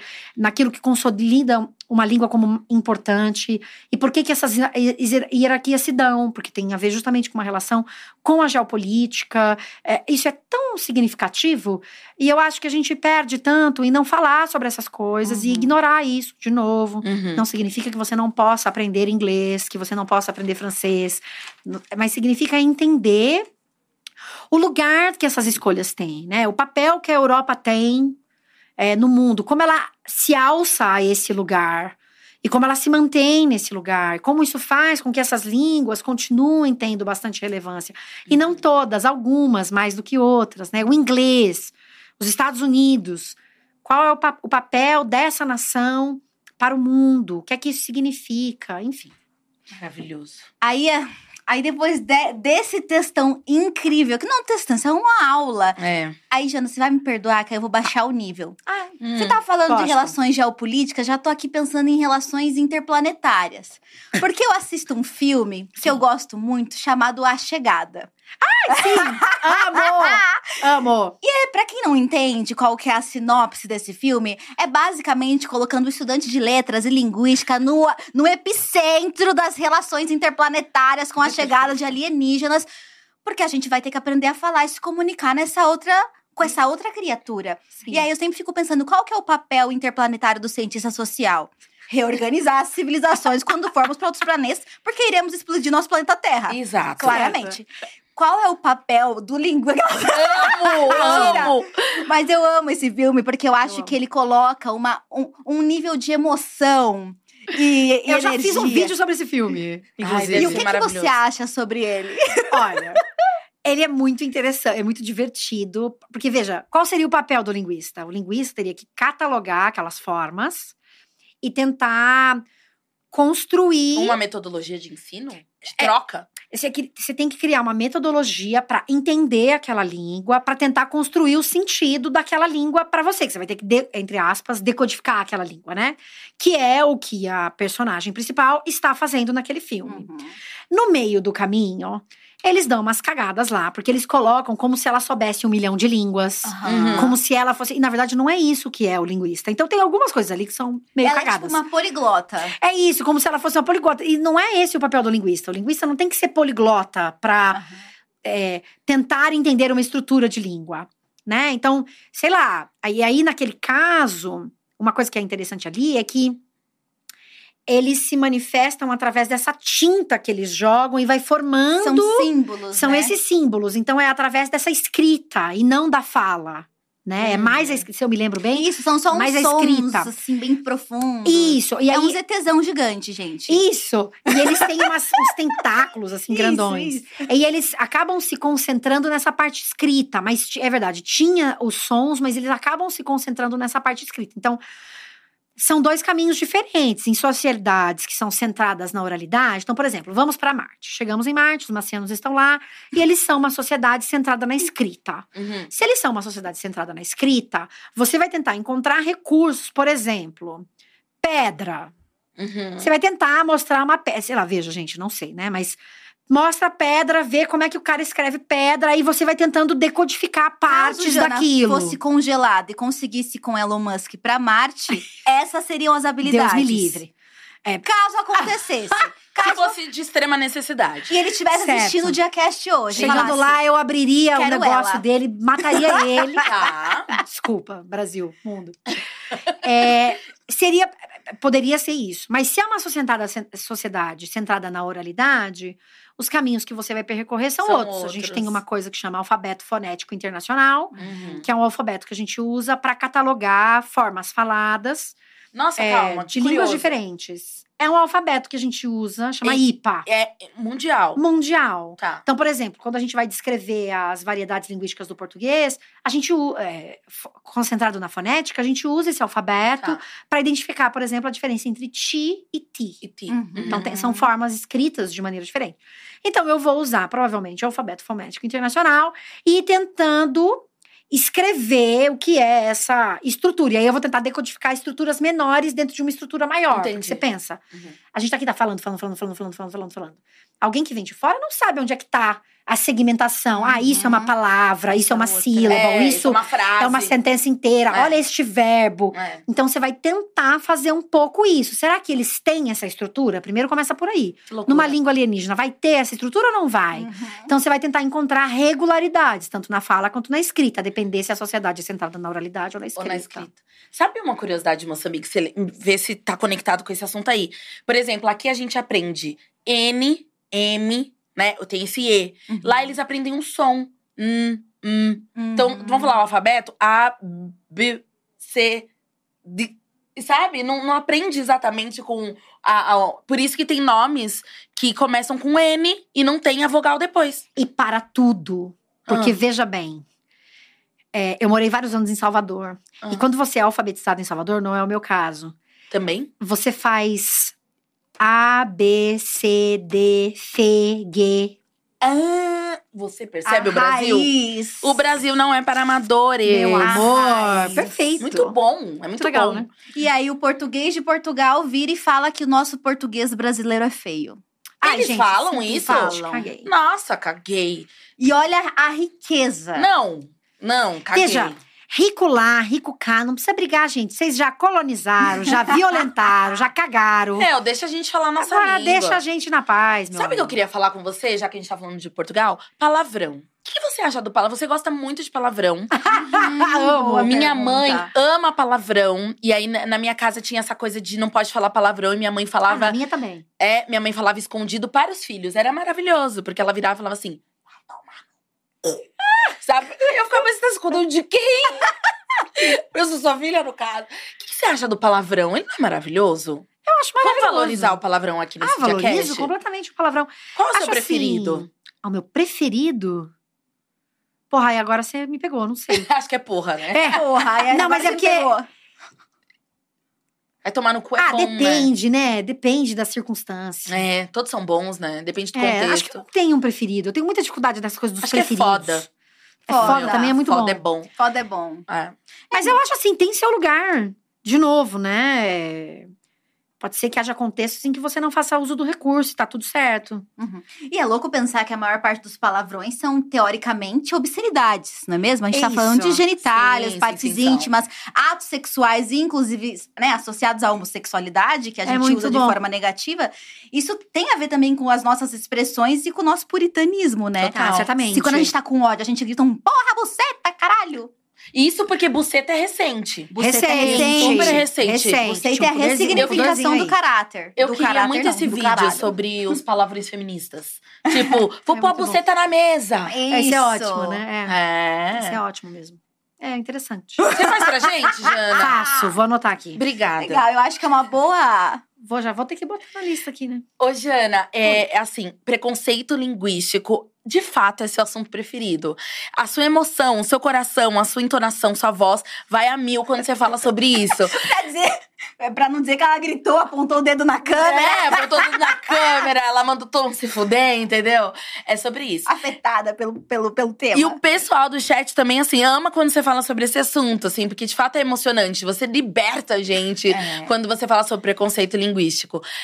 Mas a minha pergunta é: quando você foi impactada? Porque eu não imagino, não sei, né? Talvez foi na cidade que você nasceu ou na universidade. Mas quando você foi impactada com esse termo, preconceito linguístico, você falou assim, cara, eu vou fazer disso o meu assunto. Que momento da história foi esse?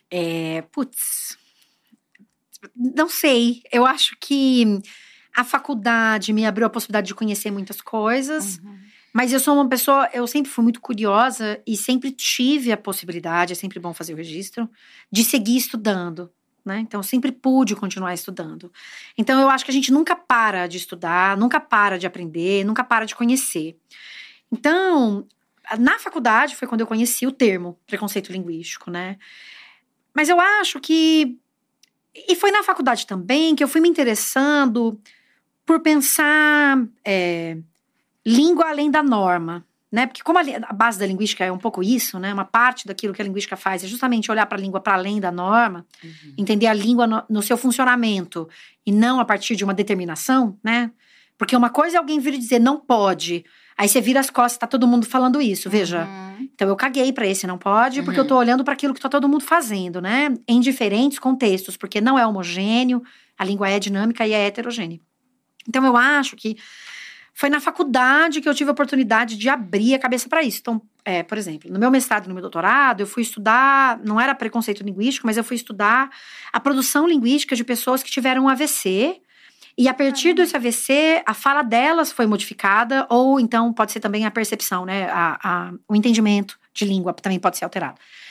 E eu queria entender como é que essas pessoas, elas seguiam interagindo com as outras a partir dessas limitações que podiam surgir dessa mudança. Porque há aí uma mudança, em vários casos em que você tem um AVC, você tem uma mudança na sua produção, né? Você não vai fazer uso dos mesmos recursos. Então, como é que as pessoas vão se expressar e seguir interagindo a partir dessas transformações que acontecem, né? Então, eu acho que começa a me interessar a partir desse lugar, né? O meu pai, ele teve um AVC muito grave, pouco antes de falecer. Meu pai faleceu já faz muitos anos. E ele ficou afásico, né? Então, eu vi o meu pai não entendendo. Eu vi o meu pai sofrendo, né? E eu só fui entender porque ele sofria depois que ele já tinha morrido. Então, eu acho que começa aí, nesse lugar...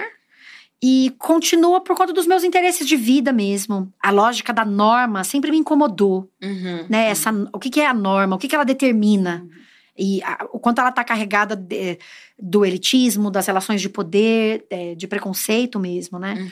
Então, aí eu acho que isso foi se concretizando ao longo do tempo e ao longo dos interesses que eu fui tendo mesmo. Assim, legal. A partir dos estudos, a coisa vai indo. Uhum. E aí é um tema que me interessa há muito tempo. Né? E faz muito sentido pensar hoje, dentro de tudo isso que você falou, o conteúdo que você trabalha, né? Você é uma grande referência hoje quando a gente vai falar sobre linguagem neutra, sobre alguém que está debatendo esse tema com um grande público, né? Fora dos movimentos LGBTQIAP+. Você tem falado sobre isso justamente porque é isso, é questionar essa norma, questionar uma norma altamente heterossexual, impositiva, LGBT-fóbica. Sim. E as pessoas têm percepções errôneas sobre o que é a linguagem neutra. Você Sim. podia falar um pouco mais pra gente? Posso, claro. Em primeiro lugar, eu acho que é sempre importante registrar isso que você falou. Eu sou uma mulher branca, cis, hétero, né? Então, eu sei.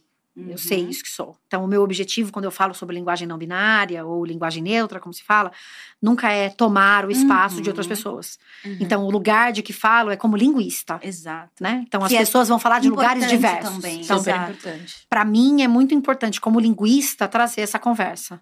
Ela não é óbvia, ela não é definitiva, porque a língua muda, então essas formas também mudam. Então, e isso é bem importante. E é uma discussão super recente. A discussão, assim, pro público popular maior, ela é bem recente, né? Você tem panfletos muito antigos que vão trazer a linguagem não binária, usando X, sei lá, de 40, muitos anos atrás. Mas essa discussão tão fervorosa, a gente tem um pouco mais recente, né? E é interessante pensar esses movimentos, né? Porque a gente tem, por exemplo, lá na década de 60, 70, as feministas discutindo a questão, por exemplo, do feminino genérico, ao invés de usar o masculino genérico, né? Então, essas conversas, elas caminham juntas, né? Entre os diferentes movimentos, né? O movimento LGBTQIA+, o movimento feminista, tá todo mundo lá pensando as suas identidades também na língua, né? Então, a linguagem não binária, ela é nada mais, nada menos do que trazer para dentro da língua um olhar mais cuidadoso para essas diferentes identidades. Eu até ia acrescentar o movimento negro também, né? Por exemplo, quando a gente fala da cor de pele. Certamente. Também é ali, tá caminhando junto pra gente quebrar esse preconceito junto. Certamente. Então, quando a gente pensa nesses diferentes movimentos que vão pensar a língua, a gente não pode ignorar esses três elementos de classe, de raça e de gênero. Isso é inevitável. E orientação. Isso vai… Ele vai esbarrar na língua, inevitavelmente. Porque se a língua é o lugar da política, se a língua é também o lugar do poder, ela é também o lugar dessa mudança, dessa transformação. Essa transformação pode acontecer, pode não acontecer da maneira como a gente gostaria, entre aspas. Mas a língua é também um lugar de disputa, de poder. Então, essa conversa vai acontecer lá dentro também, da língua, né? E a linguagem dominária é isso. Então, você tem em português… Português é uma língua que flexiona gênero. O que é que isso significa? Significa que quando você fala português, você vai usar feminino e masculino, né? Tradicionalmente é feminino e masculino. Há outras línguas em que não flexiona gênero, como o inglês. Né? Não flexiona gênero, você tem um artigo só. É o the… Não, tô falando agora até de substantivo. Substantivo não existe a o em inglês. Em alemão, você tem feminino, masculino e neutro nos substantivos. Tá. Só que esse neutro do alemão não é o neutro da linguagem não binária. É uma palavra que tem essa forma neutra. Em português, a gente flexiona gênero. E há palavras que flexionam gênero que não tem qualquer relação com identidade de gênero. Tá. A bandeira. É a bandeira. Inclusive, não tem o masculino. Nem toda palavra vai ter a versão masculina. E nem toda palavra em português flexiona gênero com uma relação direta de gênero. Tanto é que há linguistas, a explicação mais tradicional de dos linguistas para falar de gênero é uma explicação que vai dizer que esse A do feminino é feminino, mas o O não é do masculino, no caso de menino e menina.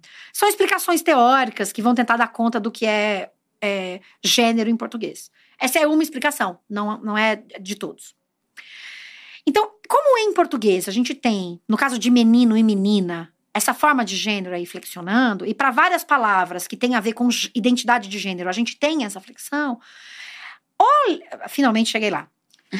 A linguagem não binária, ou neutra, ou neolinguagem, são várias as formas de chamar, se referir a essa forma, vai acrescentar um E. Por exemplo, menine. Para se referir a pessoas que não se identificam pela lógica binária. E o que é que isso significa?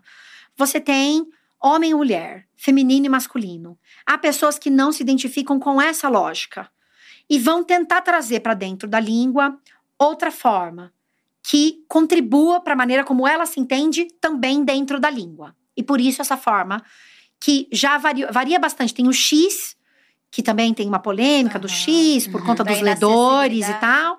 E que aí eu tenho uma opinião bastante particular sobre isso. Não sou a única, evidente, mas acho que o problema não tá no X, tá no ledor. Porque o ledor tem alguém por trás que desenvolve ledor esse ledor. Esse aparelho que faz com que as pessoas… Aparelho não, né? Esse software que faz com que as formas sejam lidas para quem tem baixa visão, por exemplo, né? Então, alguém elaborou esse ledor. Essa pessoa que elaborou tem um entendimento de língua, então faz uma série de escolhas. O ledor não vai ser capaz de ler o VC, que é essa abreviação que a gente faz do você, por exemplo. Então, o problema não está no X. Muita gente que é bastante conservadora na língua e quer defender o não uso da linguagem não binária, vai usar esse argumento. Então, vira um Tolkien, na verdade, né? Vestido de anticapacitismo, mas carregado. Muitas vezes, não sempre. Já é importante registrar, não é sempre. Mas há várias circunstâncias em que isso acontece. Então, a pessoa não dá um passo para dizer, tá bom, e o TB e o VC? Que também não são lidos. Faz-se o quê com isso? É só programar aqui, né? Exato. Então, a crítica não devia ser entre nós sobre qual usar, mas com esses desenvolvedores… É pensar junto com os desenvolvedores como é que a gente faz para essas formas todas irem sendo acolhidas. E deve ser bem simples, inclusive. Eu não sei como é, mas eu sempre penso nisso, né? Sempre trago essa conversa para esse lugar. A gente tem chat GPT e não vai conseguir ler um CTB. Deve ser bem simples. E aí, então, você tem essa forma E no final, que entra para uma palavra como menine, mas aí, até aí, tá tudo jóia. Qual é o grande desafio? Que estava até se discutindo bastante recentemente, porque uma Uma pessoa escreveu um livro nos Estados Unidos usando a linguagem não binária e esse livro foi traduzido para o português, é um romance. A linguagem não binária é utilizada, mas aí a gente volta para o que você falou. A gente tem em inglês o uso de um pronome, né? Porque aí isso vai se disparar também para os pronomes, óbvio, né? Porque é como a gente se refere à pessoa. Em português a gente tem ela, ele. E aí a gente tem elo também, né? Como uma das possibilidades. Ou ilos, ou ili. Tem algumas possibilidades. Ainda, e eu tô dizendo aqui, gente, porque como linguista, eu não sou a pessoa que vai determinar. Não pode esse ou aquele. Tem pessoas da comunidade LGBTQIA+, que estão lá propondo, de maneira propositiva, dizendo, é isso que deve ser, é isso que não deve ser, não é o meu lugar. Então, eu não tô aqui pra fazer essa disputa, não tô dizendo o que pode mais ou pode menos. Tô fazendo esse julgamento de valor aqui. Né, tem essas diferentes formas. E o que mostra, de novo, o lugar da criatividade e da língua em movimento, porque são formas relativamente novas, né? Em inglês, isso já existia pelo uso do they. Né, que é a forma eles, mas que também era usada como uma forma não binária. E vem sendo usada e também na literatura. E aí, uma discussão recente era justamente como é que a gente faz isso no português? Porque no caso do inglês, a gente não flexiona nomes, adjetivos. Então, isso é mais simples nesse sentido, essa estrutura. E aí, a gente precisa encontrar essas formas em português. Então, ao longo do tempo, já me perguntaram muitas vezes, será que isso vai se manter ao longo do tempo? Não tem como a gente dizer, e há linguistas que vão falar, olha, há um desafio imenso aqui, e isso, gente, entendam, é da perspectiva da linguística, olhando para a estrutura dessas formas, não é no lugar do preconceito, é para entender que a gente precisa fazer mudanças que são um tanto profundas aí, né? Você teria que mudar na norma culta, o artigo, tem isso também, mas você tem que mudar o artigo, o substantivo, o adjetivo, os pronomes. Então, por exemplo, e, nosse, belle, amigue. Então, observe que a gente está mudando uma série de palavras. E isso pode ser muito desafiador na produção falada, quando ela não está sendo pensada o tempo inteiro. E pode ser também desafiador na escrita. Então, isso é um debate que existe, que é diferente de não pode, então, usar essas formas. De entender como elas vão, como mantê-las, como fazer uso delas. E além da alteração, existe também, né, a supressão desses artigos. É de você não demarcar gênero, você usar palavras, ao invés de você falar ele ou ela, menino ou menina, a pessoa. A pessoa. Isso. Pessoa. Não falar a ou o, né? Tem vários usos possíveis aí. Mas não vão dar conta de tudo, né? Então. A língua, a gente já tem usos possíveis que não passam necessariamente por uma transformação direta da língua nesse sentido, de mudar a estrutura. Mas isso me parece paliativo. Eu acho que, assim, na minha opinião, parece paliativo, assim, dá pra gente fazer isso, mas eu acho que em algum momento a gente vai ter que resolver assumir o gênero neutro pra tudo, sabe? Porque essa alternativa é uma alternativa que não resolve. Né, a gente não inclui o gênero, né? De, por exemplo, falar as pessoas. Porque, sim, né? Não. Porque a gente não. Em algumas circunstâncias, sim. Em algumas misto. É sempre a gente. E essa conversa é ótima porque não existe uma resposta pronta e dada. Exato. A gente tá construindo. Então, né? É uma construção. Vale pra. Não vai ser unânime. A questão é como é que a gente traz isso pra língua, como é que esses usos vão se consolidando, se é que eles vão se consolidar, de que maneira se consolidam. E a gente entender de novo, a língua não é homogênea, então a gente não vai fazer os mesmos usos em todos os ambientes. Por isso que pode parecer pouco efetiva essa solução do Pessoas, porque há casos em que isso não vai fazer sentido. Então, adequar para aquele pro contexto, né? É muito comum que as pessoas digam, então agora eu só posso usar. Uma das críticas é, então agora eu só posso usar o neutro? Não. Se você é uma pessoa que se identifica na lógica binária, você vai usar o masculino ou o feminino, isso tá tudo bem. A questão é a atenção ao outro, que não faz uso dessa forma. O ela dela e o ele dele seguem existindo, afinal. Sim. Não é a exterminação do ela dela. O mundo sem seria maravilhoso, claro, a gente tá pensando sobre isso. Mas aí essas formas, tá tudo certo. Mas existem as possibilidades, né? Sim, exatamente. Olha. Uau. Inclusive, tem uma pergunta aqui no chat fazendo isso. Você já vê esse movimento também na literatura? A gente já tem livros no Brasil, editados no Brasil, com o uso do gênero neutro aplicado, sem ser tradução, que nasceu aqui. Eu não sei, mas aí é só ignorância minha mesmo. Mas tem essa tradução e é uma discussão super interessante entre as pessoas que fazem, que atuam na tradução para pensar isso, acho bem legal. Mas, por exemplo, dentro da universidade eu já vi Eu já vi alguns artigos sendo escritos, fazendo uso da linguagem não binária. Legal. Uma escolha mesmo consciente. Ô, Jana, o chat dele tá aqui, cheio de perguntas, certo, importantíssimas e sérias, arregaça aí as mangas e bota o oclinho. Eles querem saber quais dessas opções você acha mais chique. Pões ou puões? Como é? Pões, eu vou comprar pões ou vou comprar pões? É, pões, né? Porque aí pões. A gente já colhe, como chama aquele cara do aniversário? Está de parabéns. É isso. Ele já vai se sentir contemplado. Completamente contemplado. Shows ou choice? Choice? Eu nunca tinha ouvido choice. Nem eu tinha ouvido choice. É, mas fica parecido com sóis, né? Sol, sóis. É, eu acho que eu gosto de shows. Shows, é. Também, a Jana também tem seus momentos clássicos. É, tem, claro. Eu também tenho. Acho que é só revolução? Não, gente. Aqui a gente também tem uma questão, é a contradição do ser humano. Exato. Isso, manda. Ó. Pão francês ou cacetinho? Ah, cacetinho, né? Eu acho que já. Eu gosto. Gosto de cacetinho. Morei vários anos em Salvador. Ah. Me pegou, né? E agora as dúvidas. Não, antes das dúvidas. Cidadãos ou cidadões? Ah, cidadões tem um charme, né? Eu acho. Tem uma coisa, gosto. Olá, cidadões. É. Degraus ou degrais? Ah, degrais, com certeza. Sem dúvida.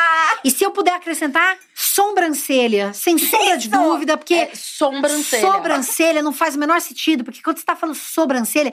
Você tem esse N ali na frente, essa nasal da frente, ela puxa, ela vem. Ela vem, Jana. Abdômen. Sobrancelha. Abdômen. Mas eu não tô entendendo. Qual é o problema do abdômen? Mas qual é o problema? Não é abdômen. É abdômen, não é abdômen. Abdômen. Ah, você quer que eu fale abdômen? Eu não tava entendendo o que você queria. É a energia do sobrancelha, abdômen. É isso aí, gente. Tem essa energia. Eu tenho uma reivindicação da minha filha. Porque ela falou assim… Eu até sei que já mudou… 16, 17, 18, 19. Tipo, é perfeita. Não faz sentido ser 18. Não faz 17, sentido. É muito bom. É muito bom. Ela falou, mãe, não quero. É muito bom, mas falei, é 8 e 9. Aí ele abraça o 18. 18 é genial. Aí você assimila esse E, é por isso. Porque 6 já é E. Então, 16. Por isso que mantém 17. Ah, quando tem o quê que junta? 8. Ó, o E com… O E com um O. Aí você já não precisa do E, porque você já tem o O. Então, 18. Tá na fala, é como se tivesse. A gente só fala junto. Porque é 10 e 6, sei lá. Ah. Se é isso mesmo. Então, fica 16. É. Mas poderia 10 e 7, 17. 10 e 8, 18. Mas faz sentido o que ela falou. 18. Entendi. Bom, mas entendeu agora? Entendi. E dúvidas? Mas pode se falar 18. Pode. Vai amar pra sempre. Pode. Eu amo suas palavrinhas diferentes. Ah, gostosa. Se finifica. Como é isso, gente? Ai, se finifica. Ela séria. Mãe, você sabe o que isso se finifica? Ah, se finifica, ela é perfeita. Eu falo, se não sei. Não sei, filha, mas me explica. Ah, gente, sério. Aí você finge que não sabe um monte de coisa. Vai lá, vai lá. Exatamente. Vai, manda. Plural de Nescau. Uau! Porra, gente, vocês são foda, hein? Nescais. Plural de roupão. Roupões. Boa. Só tem essas dúvidas? Só tem essa. O pessoal já tá aqui. Nossa, gente, que gente generosa. E eu, um dia no evento com a Jana, fui apresentar ela. Aí eu virei assim, essa aqui é a Jana Viscardi, professora linguista. Linguista, não tem ideia. É professora de linguista. Ela acabou comigo. Professora linguística, tinha uma vírgula e virou professora linguista. Não, sério, gente. É isso que acontece quando você vai num evento com a Nátaly Neri. Tá bem? É isso. Eu falo rápido. A língua portuguesa, pra mim, ela é, né? Você precisa de mais velocidade. Ela flui na velocidade do pensamento. Ai, gente. E sabe uma coisa que eu gosto, assim? Eu queria que tivesse mais. Livros escritos. Como se fala, sabe? É verdade. Sim. Talvez ali Conceição Evaristo nas Escrevivências. Sim. O Saramago, que escreve sem vírgula. A Lélia Gonzalez. Vai falar do português, por exemplo. Então, você tem uma indicação desse… Sim. Eu quero muito. Ou a gente ainda tem pouco. Vai pra revisão e perde-se tudo. Eu não sei, não se perde tudo. Aí depende de que revisão a gente tá falando, né? A gente pode lembrar do caso recente da Carolina Maria. Que teve um debate aí bem significativo com a Conceição Evaristo. A partir das escolhas que a Conceição faz junto com a Vera e o Conselho Editorial. De não mudar muitas coisas na produção da Carolina Maria. E tem uma razão por isso acontecer, né? Então, eu acho que esse é um exemplo muito significativo, muito importante. Eu acho que na música a gente vê mais, né? No rap, por exemplo, a gente vai ver isso aparecendo mais, mas aqui eles são textos também escritos, né?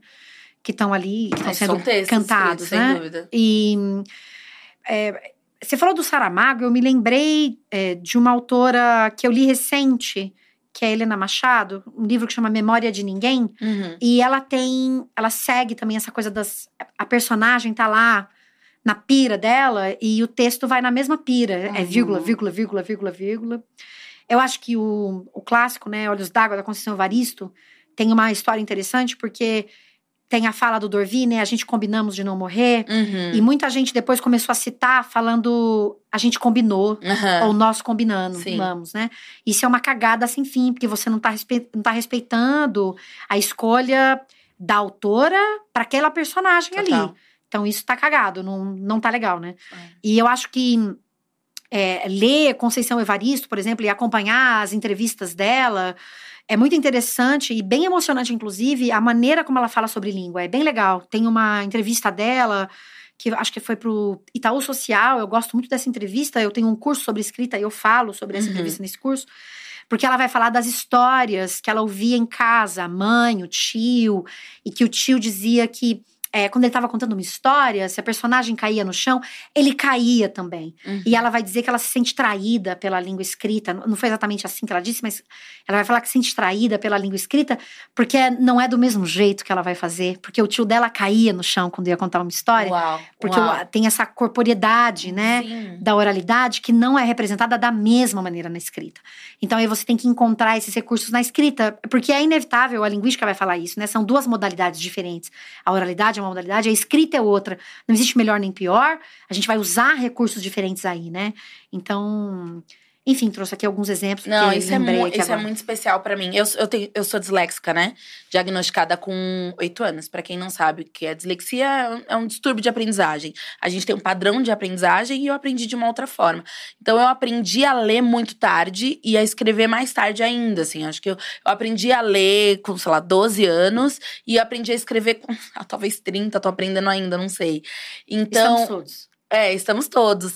Mas isso, em algum nível, foi muito difícil pra mim. Porque ainda mais quando eu comecei a produzir conteúdo, que a gente escreve muito produzindo conteúdo. A gente escreve as legendas, a gente escreve os nossos roteiros. Aí quando tá no YouTube, a gente tem que escrever aquela descrição. Então pra mim foi muito difícil, porque eu tinha muita vergonha de como eu escrevia. E aí em algum momento da minha trajetória, eu fui vista como uma pessoa muito inteligente, mas sem escrever bem, o que seria escrever bem, sabe? E eu ficava num conflito, que eu falava assim, como que eu vou manter essa persona da inteligência se a minha escrita é lida, né, tida como péssima e horrorosa?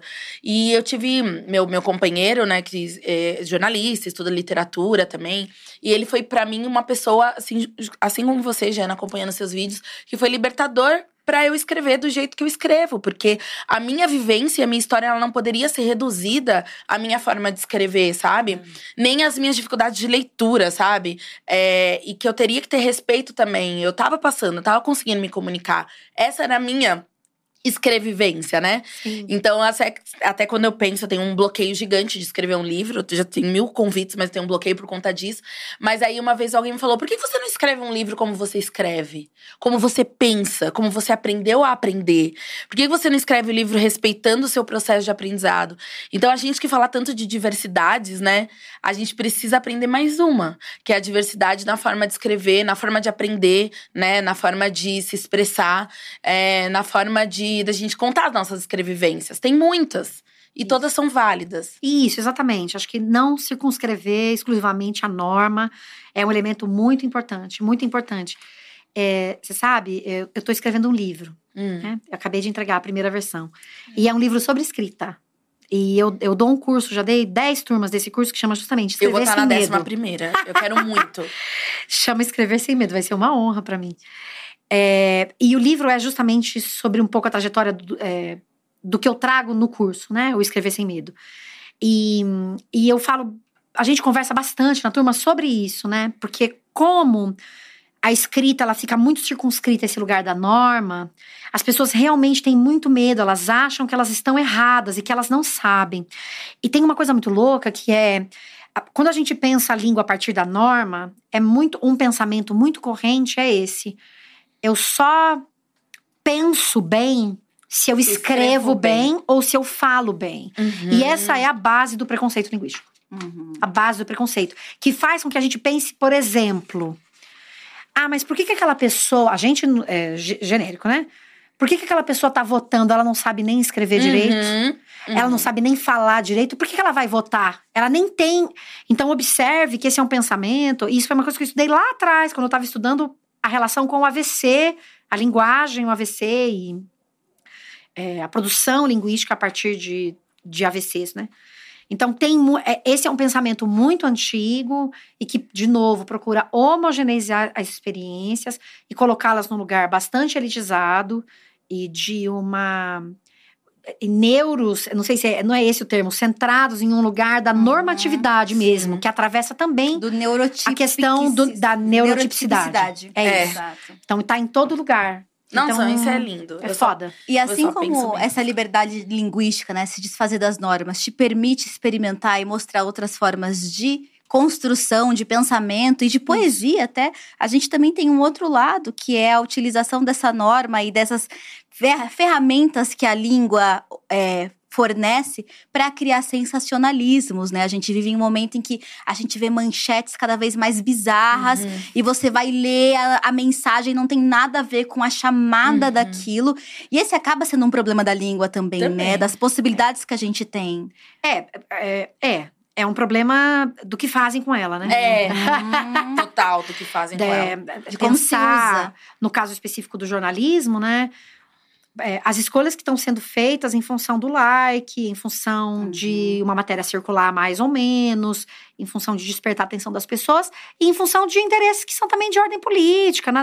Daquilo que eu quero que as pessoas entendam, os recortes que estão sendo feitos para apresentar uma situação, né? Eu sempre falo, de novo no curso, que o texto, e de novo, não sou eu que falo isso, os estudos da linguística textual vão dizer isso, um texto ele nunca vai ser o espelho do mundo, a língua não é o espelho do mundo, tá? Assim... Então, quando eu escrevo um texto sobre uma dada realidade, eu tô fazendo um recorte sobre essa dada realidade. Eu jamais vou ser capaz de falar tudo sobre aquilo. Não dá.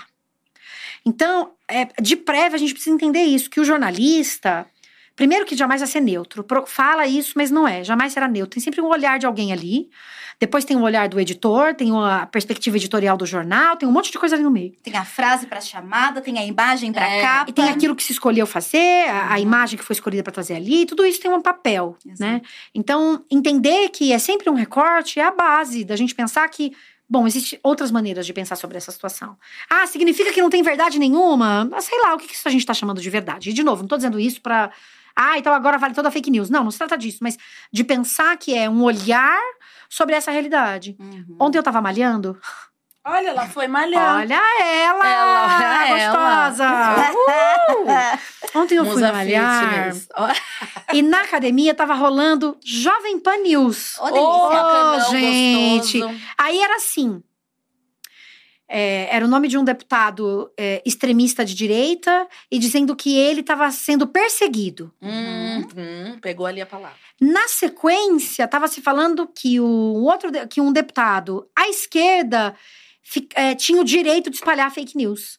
Aí eu falei, isso é muito interessante, porque, na verdade, essa é uma perspectiva de extrema-direita. Porque esse deputado que eles estão dizendo que está sendo perseguido é o deputado que está sendo, entre enormes aspas, perseguido justamente por espalhar fake news o tempo inteiro. Você entendeu? Então, é muito interessante a gente pensar sobre isso, gente. Não, é muito interessante essa... Eu não sei como falar, mas uma apropriação de alguns termos pra manipulação da fake news. É uma loucura. Totalmente. Tá doendo, né, amiga? Eu tô tirando porque tá doendo. Eu amo esse brinco. Quem deu foi, inclusive, a prima do meu marido, Dani. Você é perfeita, maravilhosa. Eu uso muito o seu brinco. Dani, você quer ser minha prima? Perfeita. Mas agora eu fiquei muito tempo com ele, tava doendo. É por causa do fone. Exatamente. E sabe outra coisa que você falou? Eu tô assim, bum. sobre a criatividade da língua, né? Uhum. E eu tenho agora, depois dessa nossa conversa, a sensação que a gente cria nossa própria língua dentro de vários mundinhos. Eu e meu melhor amigo, Márcio, a gente tem a nossa língua própria. Porque a gente começou a falar reduzindo absolutamente todas as palavras. Então a gente pode falar uma frase como, por exemplo, Ami, pega um bis de show, porfa. E quem tá do nosso em volta, às vezes não saca o que a gente tá falando. O que vocês falaram? E é tipo, amigo, pega o biscoito de chocolate, por favor. A gente criou a nossa língua. E em muitos momentos, quando a gente tem que falar em algum ambiente que é só nós dois, a gente usa a nossa própria língua. Perfeito. E conseguem se entender. Precisamos de um nome pra essa língua. Perfeito. Você sabe que tem um podcast que se chama Babel. Babel Podcast. Eles falam sobre diferentes línguas do mundo, vão trazer informações sobre diferentes línguas do mundo, super interessante. E eu tive a oportunidade de entrevistar a Cecília, que é uma das pessoas desse podcast, e ela tem estudado, eu posso estar errada, tá? Eu não vou saber, não é exatamente tudo que é o doutorado dela, mas uma parte das reflexões que ela tem feito é justamente sobre se a gente pode falar que existe a língua. Uhum. Será que língua existe? E ela brinca e fala, língua nem existe. Não sei o que as pessoas estão falando, língua nem existe. Então, existe dentro da linguística uma parte dos estudos que vai se dedicar a pensar. É possível falar? E aí que eu só vou lançar a pergunta, não vou responder. Mas será que é possível falar em língua? Sim, na igreja eu falei. O que se dá... Não, a louca que já muda de assunto. Eu aqui, ó. Não, já é outra coisa. Não, é possível a gente dizer que existe uma língua... Ou a gente está falando de idioleto, sei lá, línguas individuais que em algum momento se encontram. A reflexão é um pouco mais do que isso, mas é a pergunta que eu vou deixar aqui para vocês. A partir do exemplo de Xongani. Muito bom. E aí, assim, pensando tudo isso, você trouxe pra gente que você iniciou a sua carreira lá, pensando, né, em como pensar a língua, viu a pesquisa, viajou... Estava focada desde o começo em falar no ambiente empresarial, corporativo. Foi pra internet em 2015, construiu fãs que te amam, que te adoram, entendeu? Segue dando aulas na internet com seu curso, sim, produzindo conteúdo e também palestrando no ambiente corporativo. Quais são as suas frentes de trabalho como uma linguista da contemporaneidade? Ela faz tudo, ela faz tudo. E ela abre caminhos aí para a próxima geração que quer trabalhar com isso. É isso aí, gente. Nós estamos aí... Veja, o que nós fazemos? Nós fazemos tudo isso que eu falo. Eu tenho alguns cursos que eu ofereço. Quais? Eu ofereço um curso que é o Escrever Sem Medo.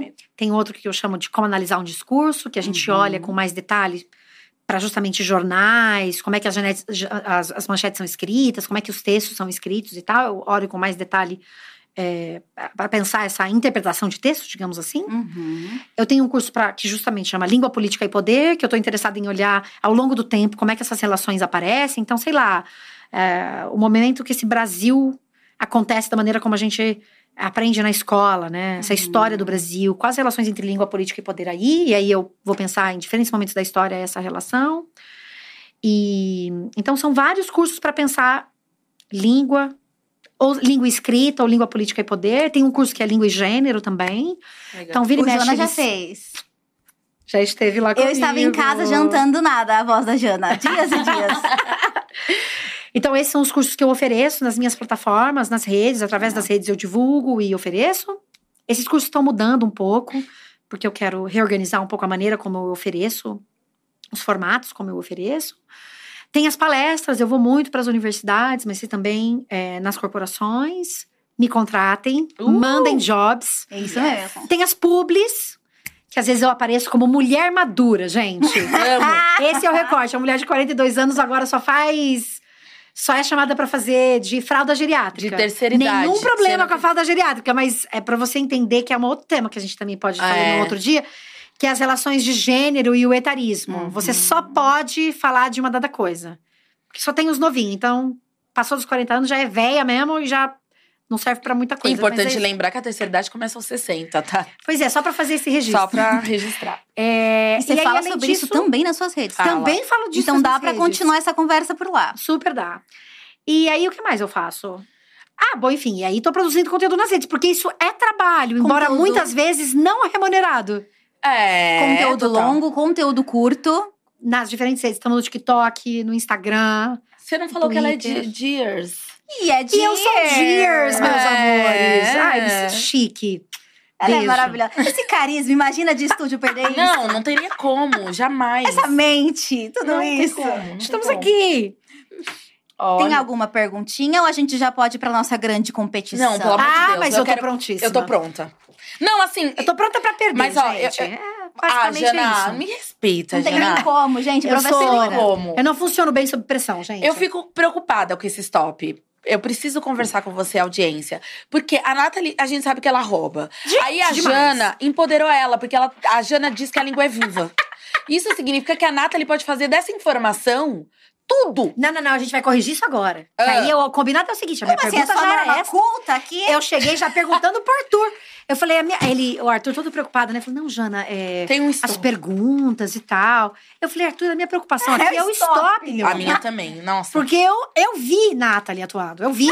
Gente, eu vi Nátaly atuando. Nossa, quanto conservadorismo, Jana? Aqui, tá aqui. Porque a gente precisa delimitar. Porque, veja, quando a gente tá jogando, a gente delimita regras. Exato. Então, por exemplo… O combinado não sai caro. É isso, tem que estar combinado. Então, o combinado é… A gente escreve como se a gente estivesse no Enem. Que é isso, Jana? Mas, Jana, eu nem Enem fiz. Eu não sei nem o que é isso. Eu também não fiz Enem, porque na minha época não tinha. Nossa, vocês estão pela norma. Nossa! É, porque senão ela vai trazer qualquer coisa. Ela rouba demais. Aí a pergunta é língua portuguesa ou a gente pode expandir pro inglês também? Porque ela também faz isso. Caiu na letra K. Aí tá lá falando, a minha família é que. Não, é só português, gente. Só português, vai. Só português, viu, Nátaly? Fala aí quais são as regras do stop hoje. Hoje nós temos... várias categorias diferentes, né? A gente fez aqui uma especial pra você. Pra no fim eu ser humilhada dessa forma aqui. Humilhada mesmo. Amor? Vai. Não vou nem me julgar. Eu tô muito nervosa, pessoal. Me ajuda. Começa um idioma. Fudeu já. Ai, gente. Vai ser difícil isso. Vai. Cadê seu papel, amor? Eu não tenho papel. Ela quer que você perca. Eu tô vendo ela ali produzindo. São quantos? São 5. São 5. Só que a gente agora vai mudar tudo. Porque toda hora tava saindo J e todo mundo botando jambo de cor. Chega. E jambo não nem tem cor. Não, peraí. Teve um dia que eu tava vendo. Cor, ovo. Não. Não fui eu. Não fui eu. Mas jambo também. O yellow com I. Com I. Poxa, gente. Não, aí tem aquele do G que você colocou. Oi. Alguma coisa que era com J. Não sei de nada. Sei lá, tipo jabuticaba com G. Mano, é um nível. Olha aqui, você acabou de falar que é permitido kinga. Que é permitindo. Esse é meu medo. Já tá no português. Esse é meu medo. A qualidade da divisão. Já começou dando muito errado. Primeiro, um idioma. Faz mais um pra pôr o ponto ali no Segundo, final. Segundo, um país. Porque estão achando que você é linguista e geógrafa. Mas peraí. O que você fez aqui na frente, Chique? Eu escrevi ponto. Ah, que poderosa, certo. Mas você pode escrever lá no final. Lá no final também. Você que sabe. Eu já tô copiando da Xongani e nem começou ainda. Ela já tá colando. País. Aí, não, essa aqui, comunicadora, mano. Culpem Arthur do roteiro. Arthur, comunicadora. Eu fiquei com a impressão que passaram umas pessoas com comida. A gente tá com fome mesmo. 1h45 da tarde, que tristeza. Comunicadora. Ser professora assim? Não entendi. Comunicadora, o que isso significa? Nem comunicadora, nada, alguém que comunica. Ser professor, todo mundo comunica. Todo mundo comunica. Arrasa, amor. Aí fica a liberdade poética. E depois é o quê? Ser professora. Você viu o que ela falou? Liberdade poética, ela usa todos. Nátaly! Gente, vocês têm muita dificuldade com o meu foco de desejo de vitória. E o que mais? Na sala. Não, onde você tá? Vamos ver. Ser país, comunicadora, ser professora. E depois na sala de aula. Na sala de aula, eu sou. Beleza. Esse eu gostei. Idioma, país, fudeu. Vai. Você sabe que quando eu falava stop, era stop. Vamos. Também. Então vamos assim hoje. Só que aqui a gente se adapta às referências do convidado. Então entendi, stop. Então stop. Não, e que tom é esse? Stop. Não é? Stop. Ah, tá. O meu stop era mais... A gente adequa ao convidado. Vai lá, vai. Stop. E. F, G, H, I, J. Que sou eu, meu amor. 3, 2, 1, atenção.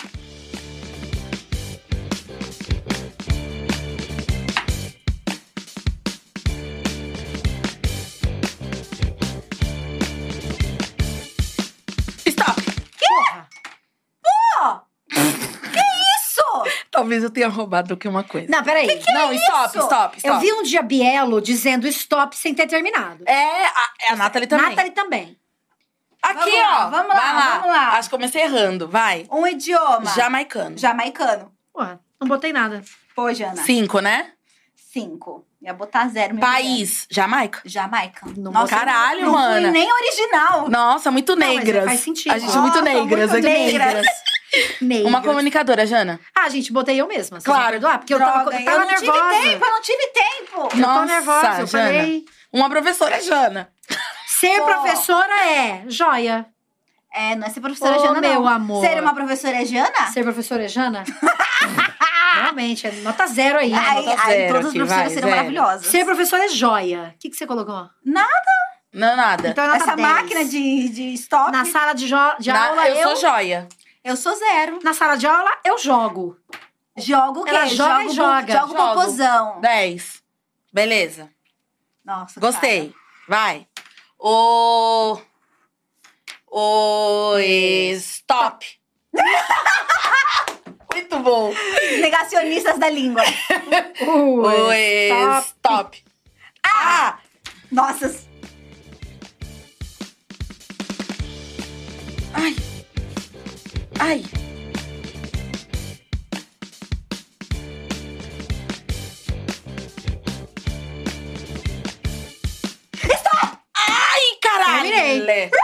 Vai. Nossa. Não fiz nada. Vai.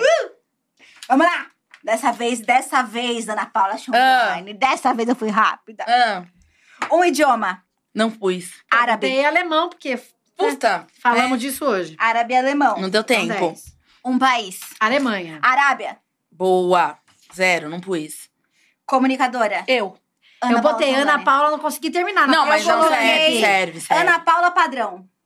Excelente. É a mesma Ana Paula. Não. Ela é jornalista, ela não era? Ela é jornalista, não, acho que era. Mas aí, calma aí, você ganhar 10, né? Porque é diferente. Você ganha 10. E aí você colocou quem? Botei você. Então, sim. Ana Paula, 2, 5. Ser professora é amor. Amável. Amorosa. Nossa, todo mundo foi no clichê aqui. Sim. Todo mundo romantizando bastante. Eu na sala de aula sou atônita.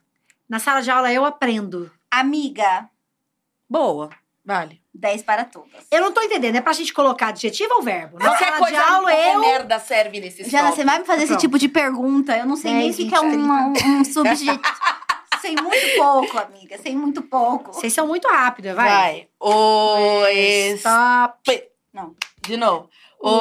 Stop. A senhora só vão botar 0? O que é isso? Não, tava botando um 2 aqui. Então. Agora vai ter que controlar a nossa participação. Stop. A, B, C, D, E, F, já.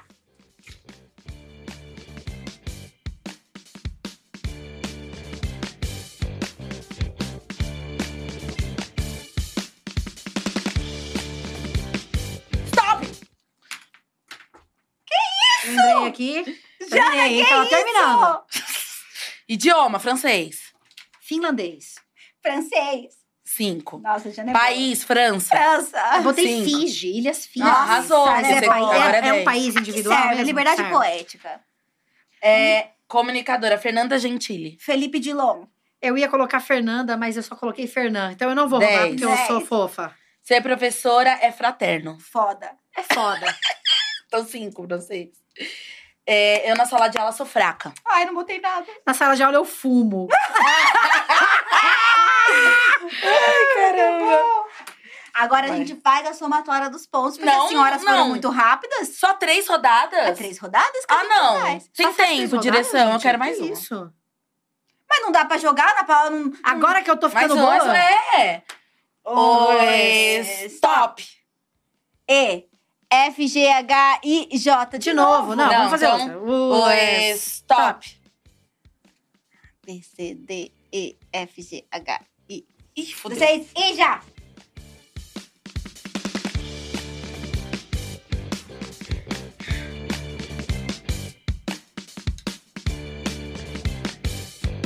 Stop. Puta que parilê, vai. Mas eu acho que eu inventei. Tá. Vamos lá. Idioma, irlandês. Inglês. Nossa, ela é muito boa. Não, mas eu acho que irlandês não é uma língua. Mas pode ser, acho que a gente aceita. A gente aceita, Jana. Irlandês é o que fala na Irlanda. A direção confere, enquanto você fala. Tá certo, é uma língua. Então, 10 pra você. Você colocou o quê? Ah, eu botei inglês, 5. 5. Um país. Inglaterra. Inglaterra, 5. Pô, Nátaly. A gente foi pra Inglaterra, lembra? Verdade? Chiquérrimas. Chiques. Eu não coloquei comunicadora. Irina Cordeiro, pô. Esteve, inclusive, aqui. É verdade. Irina. É Ingrid Guimarães. Ah, boa. Ah, boa. Ser professora é... Injusto. Irado. Inteligência. Injusto, crítica social foda. Excelente. É. Na eu sala de aula sou... Incompetente. Eu irrito. Ah, eu ia começar a escrever ingrata, mas eu ia roubar porque já tinha dado stop. Então ainda, eu vou botar um 0. Agora já soma. Já que todo mundo aqui quer jogar a sério, né? 5, 10, 15... Eu quero dizer que eu arrasei. Vou até fazer grande. Eu acho que eu arrasei também, vamos ver. 5, 5. Uhum. 5, 5, 10. 10. Uhum. 30. Gente, eu não sei somar assim. Como você fala? Assim como?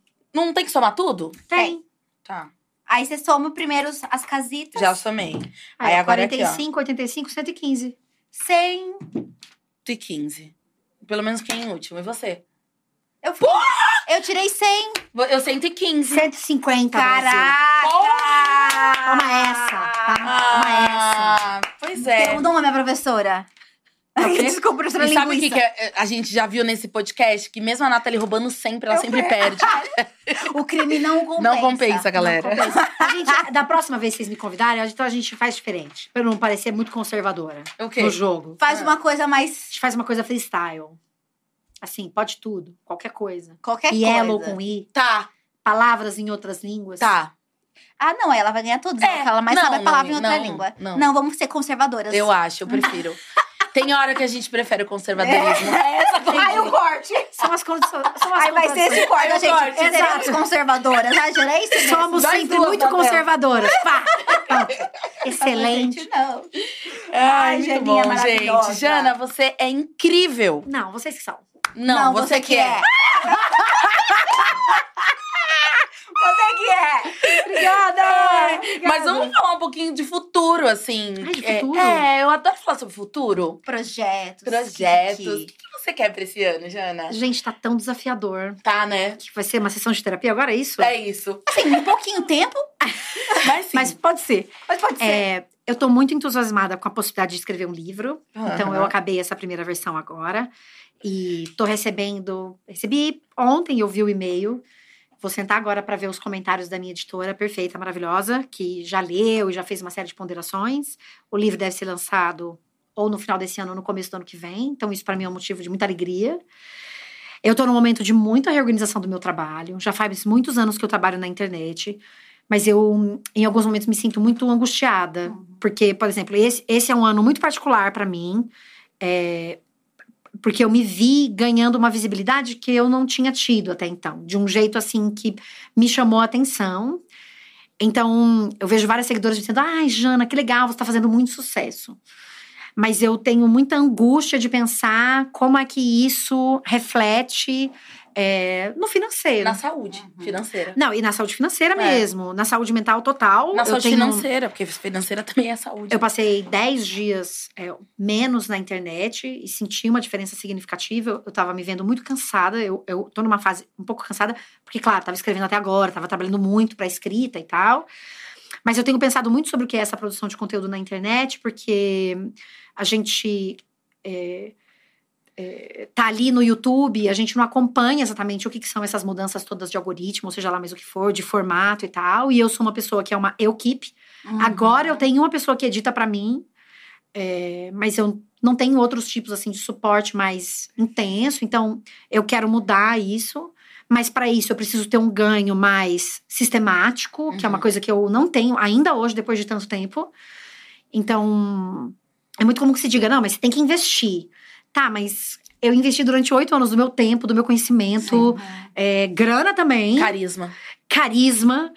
Então, eu tenho me perguntado muito como fazer essa jornada ser um pouco mais sólida, digamos assim. Então, acho que esse é o meu desafio de 2023. Como é que eu consolido isso? Porque é isso, para as marcas eu sou mulher madura. Então eu ganhei uma visibilidade, mas isso não necessariamente reverbera em fazer um monte de publi. Claro. Então como é que eu vou... como é que eu consolido isso nessas outras esferas? Não só na esfera do olha como ela aparece em vários lugares, mas da esfera que tem a ver com a consolidação do meu negócio, de estrutura mesmo do negócio. Então esse é o meu ano para isso. E eu tenho certeza que só vai brilhar, crescer. E conta com a gente, né? Você é Dears agora. Eu acho que a gente vai estar aqui pra se ajudar nisso. Essa é uma novidade bem importante pra mim. No ano passado, eu participei de um programa da Dia, que era pra alavancar o trabalho de mulheres e tal. Eu lembro da gente conversar, lembra, Nátaly? Foi tudo. E a gente vai conversar muito mais. Mas, Jana, muito obrigada. Foi maravilhoso ter você aqui hoje. A gente vai pra variar um dia? Ai, vai! Tem que ir. Não, tem que ir. Vamos fazer. Vamos. Muito obrigada, Ana Paula Xongani. Obrigada, adorei ser sua folguista. Tudo, a gente vai fazer mais. Se essa mulher aguentar trabalhar tanto, porque vai ser o dia inteiro na Dia. Gente, agora ela tá aqui, amanhã ela vai embora. Isso. E você, nesse chat, não perca a programação da Dia Estúdio. Hoje tem Papel Pop News, hoje tem Pra Variar e amanhã tem Drauzio Varella com Mona como co-host. Vai ser tudo. Beijo, gente. Tchau, gente. Até já, hein, pessoal. Que prazer. É verdade, você já vai trocar de roupa e descer. É isso. Verdade.